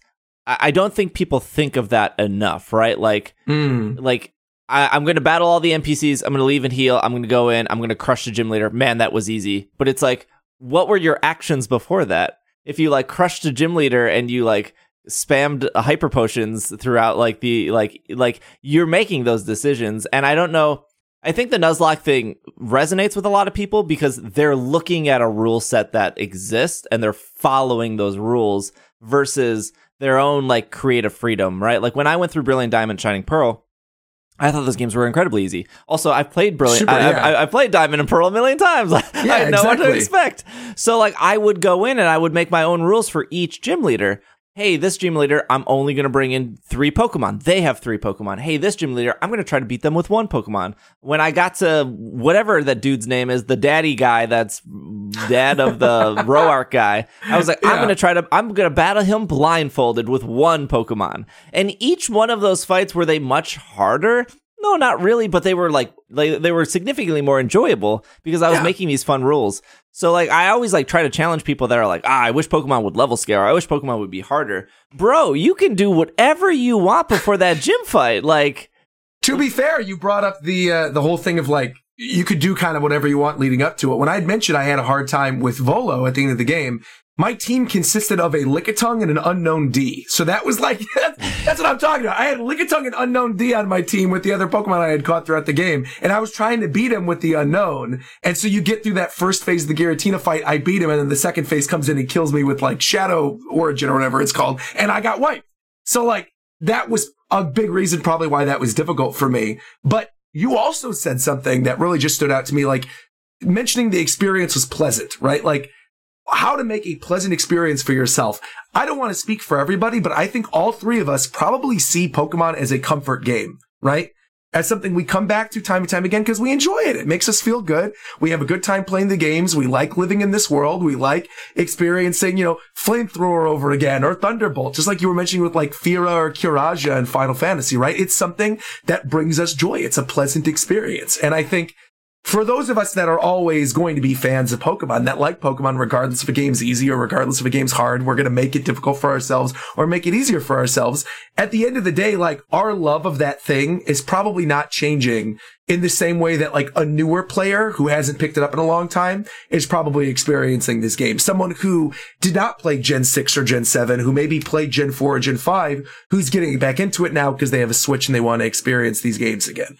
I and I think that that goes back to like the experience thing of like, well, experience shit makes it too easy, and it's like this is this is not the crutch you should be relying on. Right. Like, Yeah, right, right. like have you not played any other JRPG in the last like 15 years where experience share is just a default thing? And Yeah. Mario Rabbids right now, literally currently in Mario Rabbids, if you use a team of the like what the Peach Rabbit or Bowser or Peach or whatever, all the other characters, I've not used Rabbid Luigi once in that entire game, and yet Rabbid Luigi is the exact same level as the three characters I've been playing with the whole time. So all right, probably spent too long on, on difficulty. Uh hey, they showed 20 Pokemon. Roger, what's your favorite? Smoliv. I love Smoliv. I will protect Smoliv with my life. I love him. I love my little anxiety Olive. I think he's adorable. When I first saw the trailer and they had Pawmi, Smoliv, and Lechonk, I thought, man, Lechonk is awesome. I love pigs. I've always been a fan of pigs. Uh, but then I was thinking about it more and I'm like, I bet you Lechonk's evolution is going to be real ugly. And I bet you Smoliv's is going to be awesome. Cause I'm thinking of, I'm thinking of what they could do with an olive Pokemon, right? And the evolution and obviously being based on like the olive branches that are in the crests of a lot of like Spanish royalty families. I think they could do some real cool stuff with like an olive crest being sort of like a knight kind of character for an evolution. But even if that thing wasn't to evolve and just be like this little derpy anxiety olive, he speaks to me. I like that. I like that he's this little anxious guy who doesn't know what's going on. His mouth is open. He's looking around all freaked out. He's scared. He's scared to be turned into olive oil. He's scared to be on the menu at Olive Garden. Like, I love him. I'm Italian. My last name's Di Luigi, Baba de Bupi, Che Cosa. All right. Like, we use olives in cooking. I like Smoliv. I will protect him with my life. That is my favorite. It's probably the best answer that anyone's ever given for liking This a is Pokemon. unacceptable. One hundred percent unacceptable. Are are you are you into the the open world thing? Is that something that you've I love wanted for a long time? I mean, I think Arceus is not only one of my favorite games this year, but it's like one of the best Pokemon games of the past decade, dude. I think like the changes that they made to that game, having these open areas that you could wander around and like sneak around and throw Pokeballs, I think was great. And so any sort of mix of that that we're going to get into what we got with the wild area and Sword and Shield, combining into what Scarlet and Violet's ultimately going to be, I am here for. I feel like making this open world, being able to go wherever I want to go, like going to the gyms or doing a Titan battle, that is super exciting to me, both as a content creator and as a player of these games that's wanted something different for a while. This is the most excited I've been about a Pokemon game in a long, like a mainline Pokemon game in a long time. I'm always excited, but I'm like supremely excited for this one. Scarlet or Violet? Scarlet, obviously, because of the professor. She's mommy, of course. Why would why would I ever go with with Kit? Yeah, no, I'm going with I'm going with uh yeah, Scarlet version all day every day. Now, with that being said, the Violet Legendary is way cooler. Like at least in my opinion, I think Violet's Legendary way cooler. I also don't know because I haven't really been reading into like a lot of things about the game beyond what they've revealed. Have they said what Pokemon are version exclusive yet? Uh, Because no, they that have could not potentially sway me. Okay, They have not. Although yeah. uh, because if when, Lickitung is exclusive to Scarlet or Violet, I'll have to get the one that has Lickitung in it. Yeah, big draw. Uh, I, he's my main I, I do know Pokemon. that I, I, I, I did grow very fond of Koraidon because they they they only let us play Scarlet at the Mm. Nintendo preview, and af- after riding on Koraidon for an hour, I was like, you know, Koraidon is like kind of cute. Why does it have wheels if it's only going to use its legs? I love that he uses his That I legs. also Why? think is really weird. Yeah, Does it have love it. wheels if it's only going to use its legs? All right, well, no Pokemon of the week because Will's not here. I got I got two question of the weeks though. Uh, Can I choose a Pokemon of the week as the special guest this week? Can I choose a Pokemon of the week? Because I'm going to say it's Lickitung. okay, Just for well, the purposes we do of Pokemon of the episode, week at the very end, so we'll, we'll hold it. you hold are it. Okay. jumping Good, ahead. good, good. All right, first question is when version exclusive gym leaders were announced for Sword and Shield, uh, Will was upset he was going to miss out. Greg agreed, but Steve disagreed and saw it as a positive thing. Three years later, do you all feel the same thing? Uh, that was from Citizen from our YouTube channel. I mean, I felt like I missed out until they were bad. Like, there's clearly two winners and two losers of those gym leaders, and I played the right one. I don't think anyone missed Uh, out on Gordy. No, nobody missed out on Gordy at all, and Bea was meh. Like, I, I liked her, but I, I also love Melony though. So when it comes down to Yeah. it, it's like if I have to weigh Bea She- and Melony, yeah. I'm taking Melony. yeah, yeah. Melony, Melony, and Allister were far superior. Um, I do still feel that I don't think they were I impactful I enough for you to miss I- anything. I don't think I felt missed out per se because the way they portrayed them, the gym leaders were going to be a bigger part of the game than they actually were. Like Mhm. I decided to restart. I just now restarted Sword to see what it's like playing the game with both DLCs at the start. And it's a wild experience. I'm going to tell you that right now. I'm like, I have no idea what's happening in this game right now because you're pulling me in so many different directions everywhere I go. Like, oh, something's happening over here, and I'm like, well, what do you want me to focus on? Because you're now telling me there's like 17 things I have to do. Um, I don't think I feel like I missed out. I think I'm still not thrilled about it because ultimately it's a pointless change. Like the two gym leaders were they weren't a big part of the game. They they didn't have great personalities. They didn't develop either side. Like both gyms puzzles were roughly the same. They were the same, yeah. They were just They uh, just- it was just like- different. it was superficial at best. So I mean, I I don't feel like I still don't feel like I missed out. Like I, I I would say that I don't feel like I missed out, but I still don't think it was a good decision because ultimately it was a pointless decision. It just Uh, didn't serve the games. I, I like having just more character. I think that I think they've done a really good job at making gym leaders or, or characters or Elite Four members like as important as Pokemon. Mm. Well, I, I mean, that was something with Sword and Shield specifically. Is I think there were a couple generations there where, like, I I'm a hardcore Pokemon fan. I cannot name all the gym leaders from certain generations, but like Sword and Shield, they were all very very memorable. Even the ones I didn't like. Like you were talking about Gordy, it's like I didn't care about Gordy, but I remember his name. You know? Yeah. So I think, however they implemented them into the story, I think was really well done in terms of like you remembering who this person is, even if they didn't actually impact the story that much as a whole. Yeah, I think I like having multiple gym leaders only because masters exist now. Yeah, right.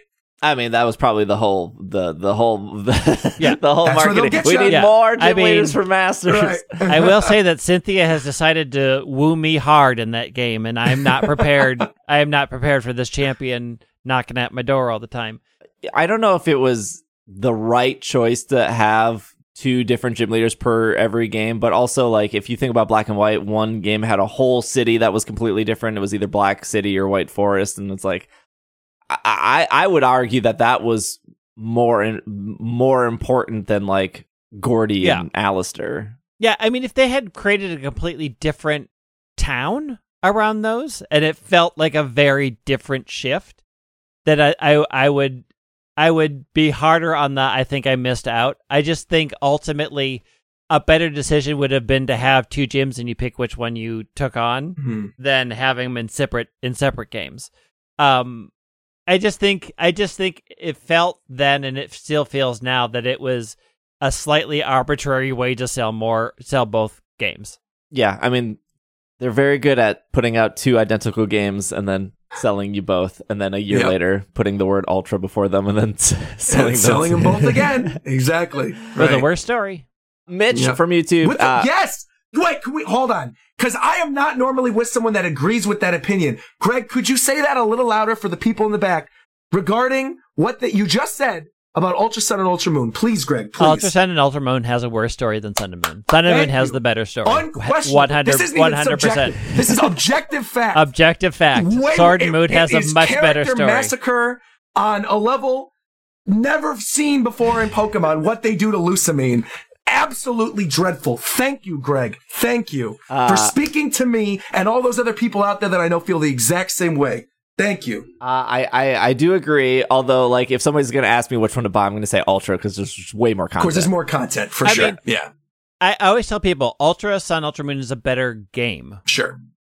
They are a better game, but the story is way worse in Ultra Yes. Sun and Ultra Moon. And the story in Ultra Sun- Moon, Ultra Sun is even worse if you didn't play Sun and Moon because they kind of shortcut a lot of things, assuming Yes. you'd played the first ones. You're like, Yep. if I just played this on my own, this story does not make a lot of sense. Agreed. Agreed. Um, the best part about the Ultra Sun Ultra Moon story is the uh, Ultra Recon Squad freaking out about Furfrou and not understanding like that that whole like that in itself was great. Them yeah, like I think the Ultra Recon Squad is awesome.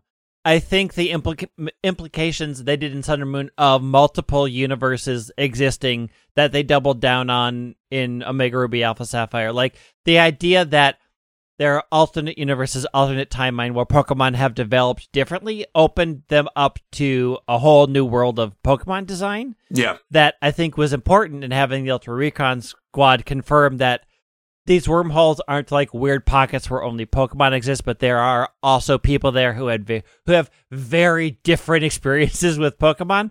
Like it's a ripe storytelling beat that they are going to do nothing with, which is a shame. But it at least sort of exists as part of the lore that I think that I will give one credit to the story of Ultra Sun, Ultra Moon for. Like you introduced and underlined the multi-universe, multi-timeline idea. You did everything I'll else. co-sign that with you. You Yeah. did everything else poorly with the story, but this one beat you did good. co-signed. Yep.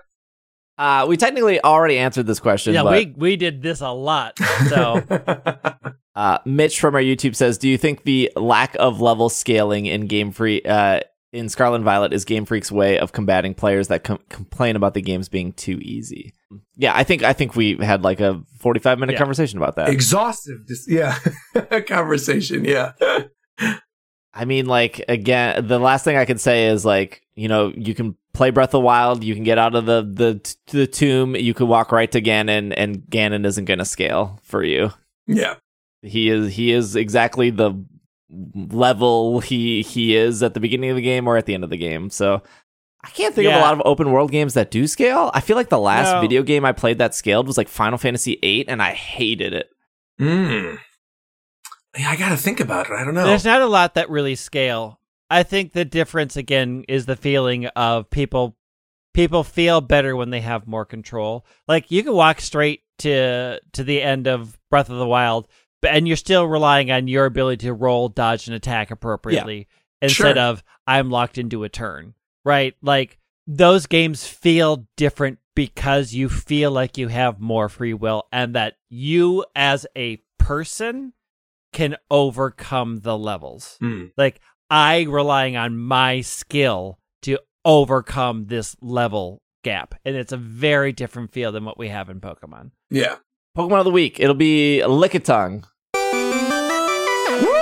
Oh, all right. What can you tell us about tongue. Lickitung? What? Yeah, this I is tell you? yours. This is my absolute favorite Pokemon of all time. Let me tell a little story as to why Lickitung is my favorite because it's weird. It's not because he's good in Pokemon Go competitive. This is why. Okay. I have a distinct core memory of going to Toys R Us with my dad right after I got into the Pokemon trading card game. This was prior to me ever playing the video games. I, I didn't own a Game Boy. It was just the card game. So I'd only seen the Pokemon that are in like your initial two decks, which were at the time, it was like the Zap deck that had Mewtwo and Pikachu and the Electric and Psychic ones. Yeah. And then it was the deck with um, Machamp, the starter deck. And I think there was one other one too. Wasn't it like a water fire yes, one? there was a water. Yeah, okay. yeah, yeah. So those those were my only experience with Pokemon and playing the card game. Okay. And Jungle hadn't come out yet, so I didn't see that Lickitung card yet, whatever. I went to Toys R Us. I got a Nintendo Power with my dad. The only system I owned was an N64, and I saw there was a cover story about Pokemon Stadium. Thought this is really cool. We walked from the Toys R Us to the Old Country Buffet that was next door, and I sat there at the Old Country Buffet with my dad, eating dinner and reading this Nintendo Power and opening up to this Pokemon Stadium article and being like, wow, they have Pokemon video games? And the first screenshot that I saw was of an in-game screenshot of the, the Master Stadium and the rental Pokemon. I don't know if you remember the rental moveset of Lickitung in Pokemon Stadium. If you don't, let me remind you, because it's burned into my memory. All right. This man has Thunder, Blizzard, Fire Blast, and Hyper Beam. And I remember seeing this little screenshot of Lickitung in 3D, mind you again, the first Pokemon beyond the ones that were on the front cover, like Mewtwo and the starters and Pikachu, the first Pokemon that I ever saw in 3D, Lickitung. And his moveset is Thunder, Blizzard, Fire Blast, and Hyper Beam. I thought this has got to be the most powerful Pokemon of all time. I love this guy. He's so cool. So I played through after I got that Christmas. I got my Pokemon Yellow. I played through the game. I do, you know, the, the mystery dungeon at the ending. I catch a Lickitung in the wild. I'm like, I'm so excited. He's going to destroy everything. I'm going to use him competitively. Come to find out he's got like body slam and lick. And I'm like, what the heck is this about? Why does he not have thunder? Why does he not have fire blast? Why does he not have blizzard? Turns out those are TM moves for him that you could buy from the Celadon department store. You could teach it to him, but it doesn't naturally learn those moves. But it didn't matter because at that point, I was so obsessed with Lickitung, wanting to catch this Pokemon, thinking it was the coolest thing, that I went to Celadon, I bought all the right TMs, and I had my Lickitung in Pokemon Yellow. After beating the game, I didn't care about Mewtwo. Mewtwo who? Mew is what his name is. I didn't care about Mewtwo. I had Lickitung. And I gave him Thunder, Fire Blast, Blizzard, and Hyper Beam. And every game in which I I could have a Lickitung on my main squad, I have had a Lickitung ever since. I love him. I love the design. I love that of all the Pokemon they could have put in Detective Pikachu, they chose to show what a real life Lickitung is like. He's Ugh. horrific, but I It is- love him so it is- much. it is nightmare fuel. That I, am obsessed. that I love thing him. is terrifying in that. And then in the anime, right? Jessie gets a Lickitung. She gets a Lickitung. Like, and it's an epic episode of the show where Lickitung's running through this tournament, battling everybody, taking down all these other powerful Pokemon. That ends up being the first Pokemon that gets traded away from a major character in the anime because she trades the Lickitung for Wobbuffet, who is now a series staple. You would not have Wobbuffet without licking. It wouldn't happen. That all right. that would be fine. So all the Wobbuffet stands that are out there, I just want you to know you lived because Lickitung died. Let me say that right now. That is why you're able to enjoy your wealth of Wobbuffet content because Lickitung was traded away during the Johto era. I love Lickitung. I could talk about this for another 20 minutes. I love the fact Did- that he's good competitively in Pokemon Go now. I didn't even realize it was a thing until Zoe was telling me about it when we were at Worlds, and I'm like, wait, what?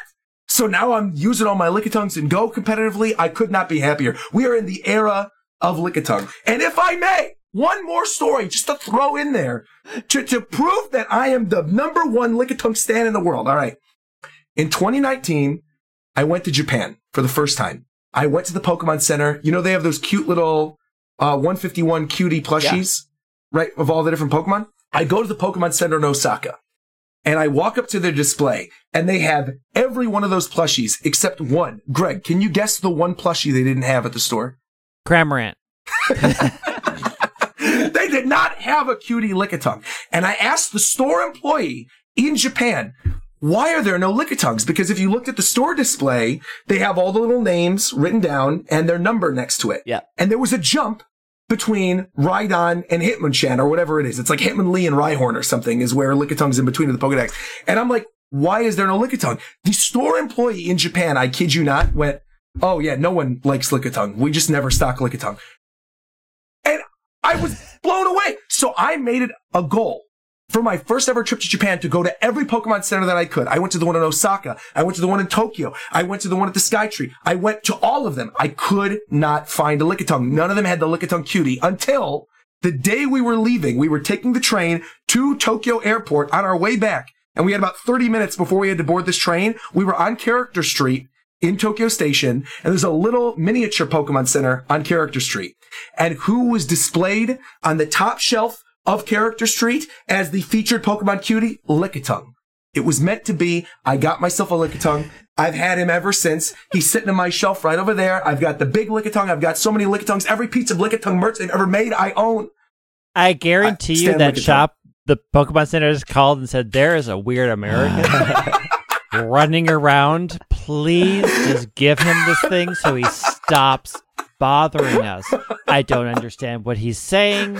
He's obsessive. I don't know what he wants to do with this creature. It's super weird.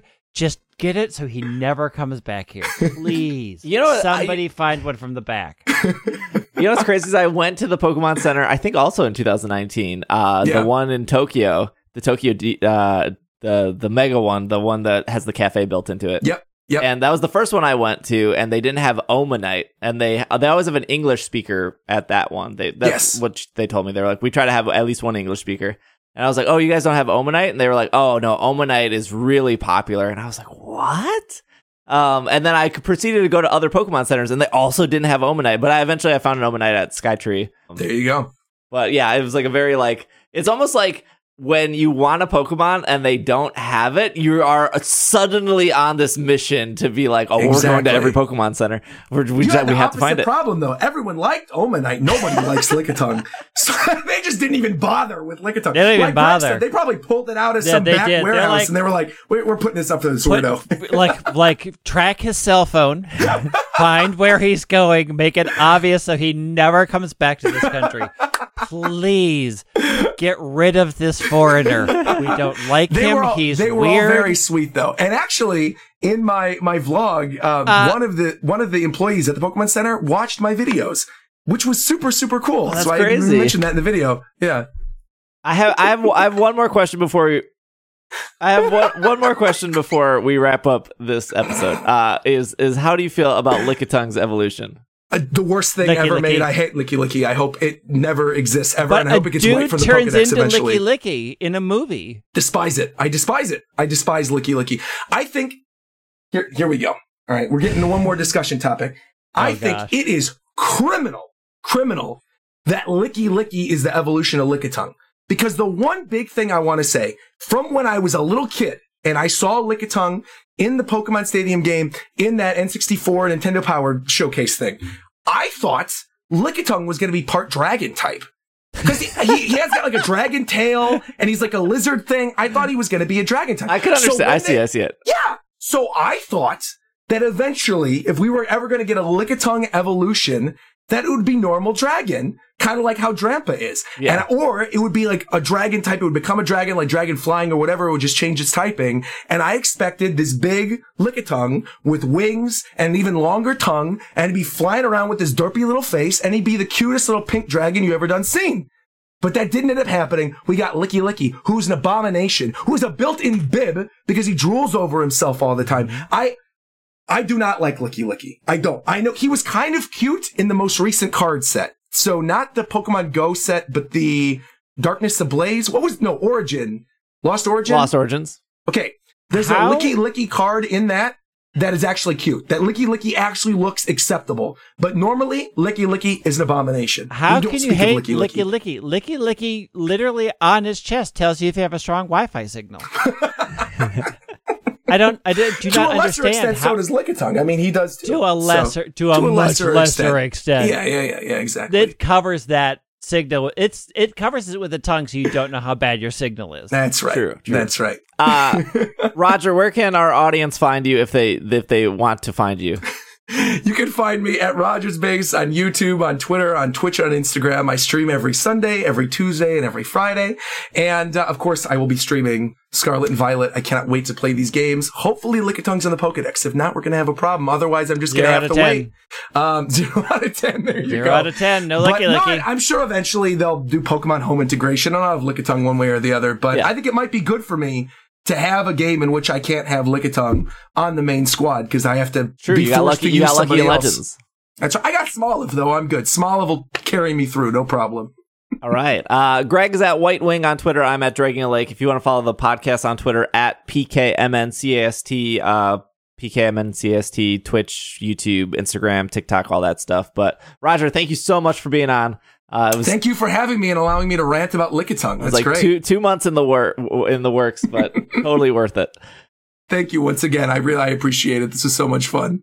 I'm just happy to hear somebody else who agreed with my takes on Ultra Sun Ultra Moon story. Yeah, that's, that's that's the that's the real takeaway here. Uh, thank you guys for listening. Thank you for making it to the end of the show. This has been another episode of the Pokemon Podcast, and we are. we are I was gonna goodbye. say Are you going to say You. Which I one don't do you say wanna- goodbye. Greg What? says goodbye. I mean, we usually say it's super effective, but I was going to ask, do you want to say it's super effective? I'll do it? Of course. All right, yeah. all You right, guys all right. posted I'll it cue right it back now? up. All right, I'll cue it Cue back back up. Here we All go. right. Yeah, yeah. Let's go. Uh, thanks for uh, thank you for listening. We'll be back next week. This has been another episode of the Pokemon Podcast, and we are. Super effective. Super storytellers of Sun and Moon Unite, we shall prove our worth to the universe. Indeed, we shall We- smite the licky licky We will lovers. smite.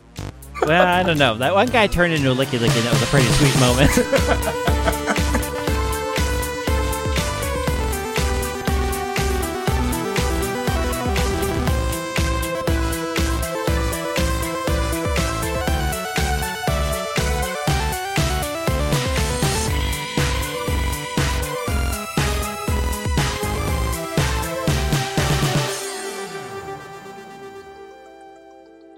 This podcast is made possible because of our patrons. A huge shout out to our producers on Patreon, starting with Stephen, Sean, Matthew, Kay, Jessica, Brian, Stuart, Ryan, Nate, Bovine, Catherine, Casey, Josh, Gray, Carlos, and a huge shout out to our executive producers of Steph, Spencer, Courtney, and Brady.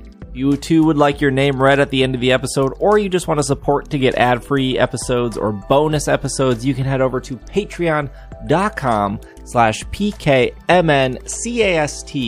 That is patreon.com slash pkmncast. Thank you all for your support, and we will see you all next week.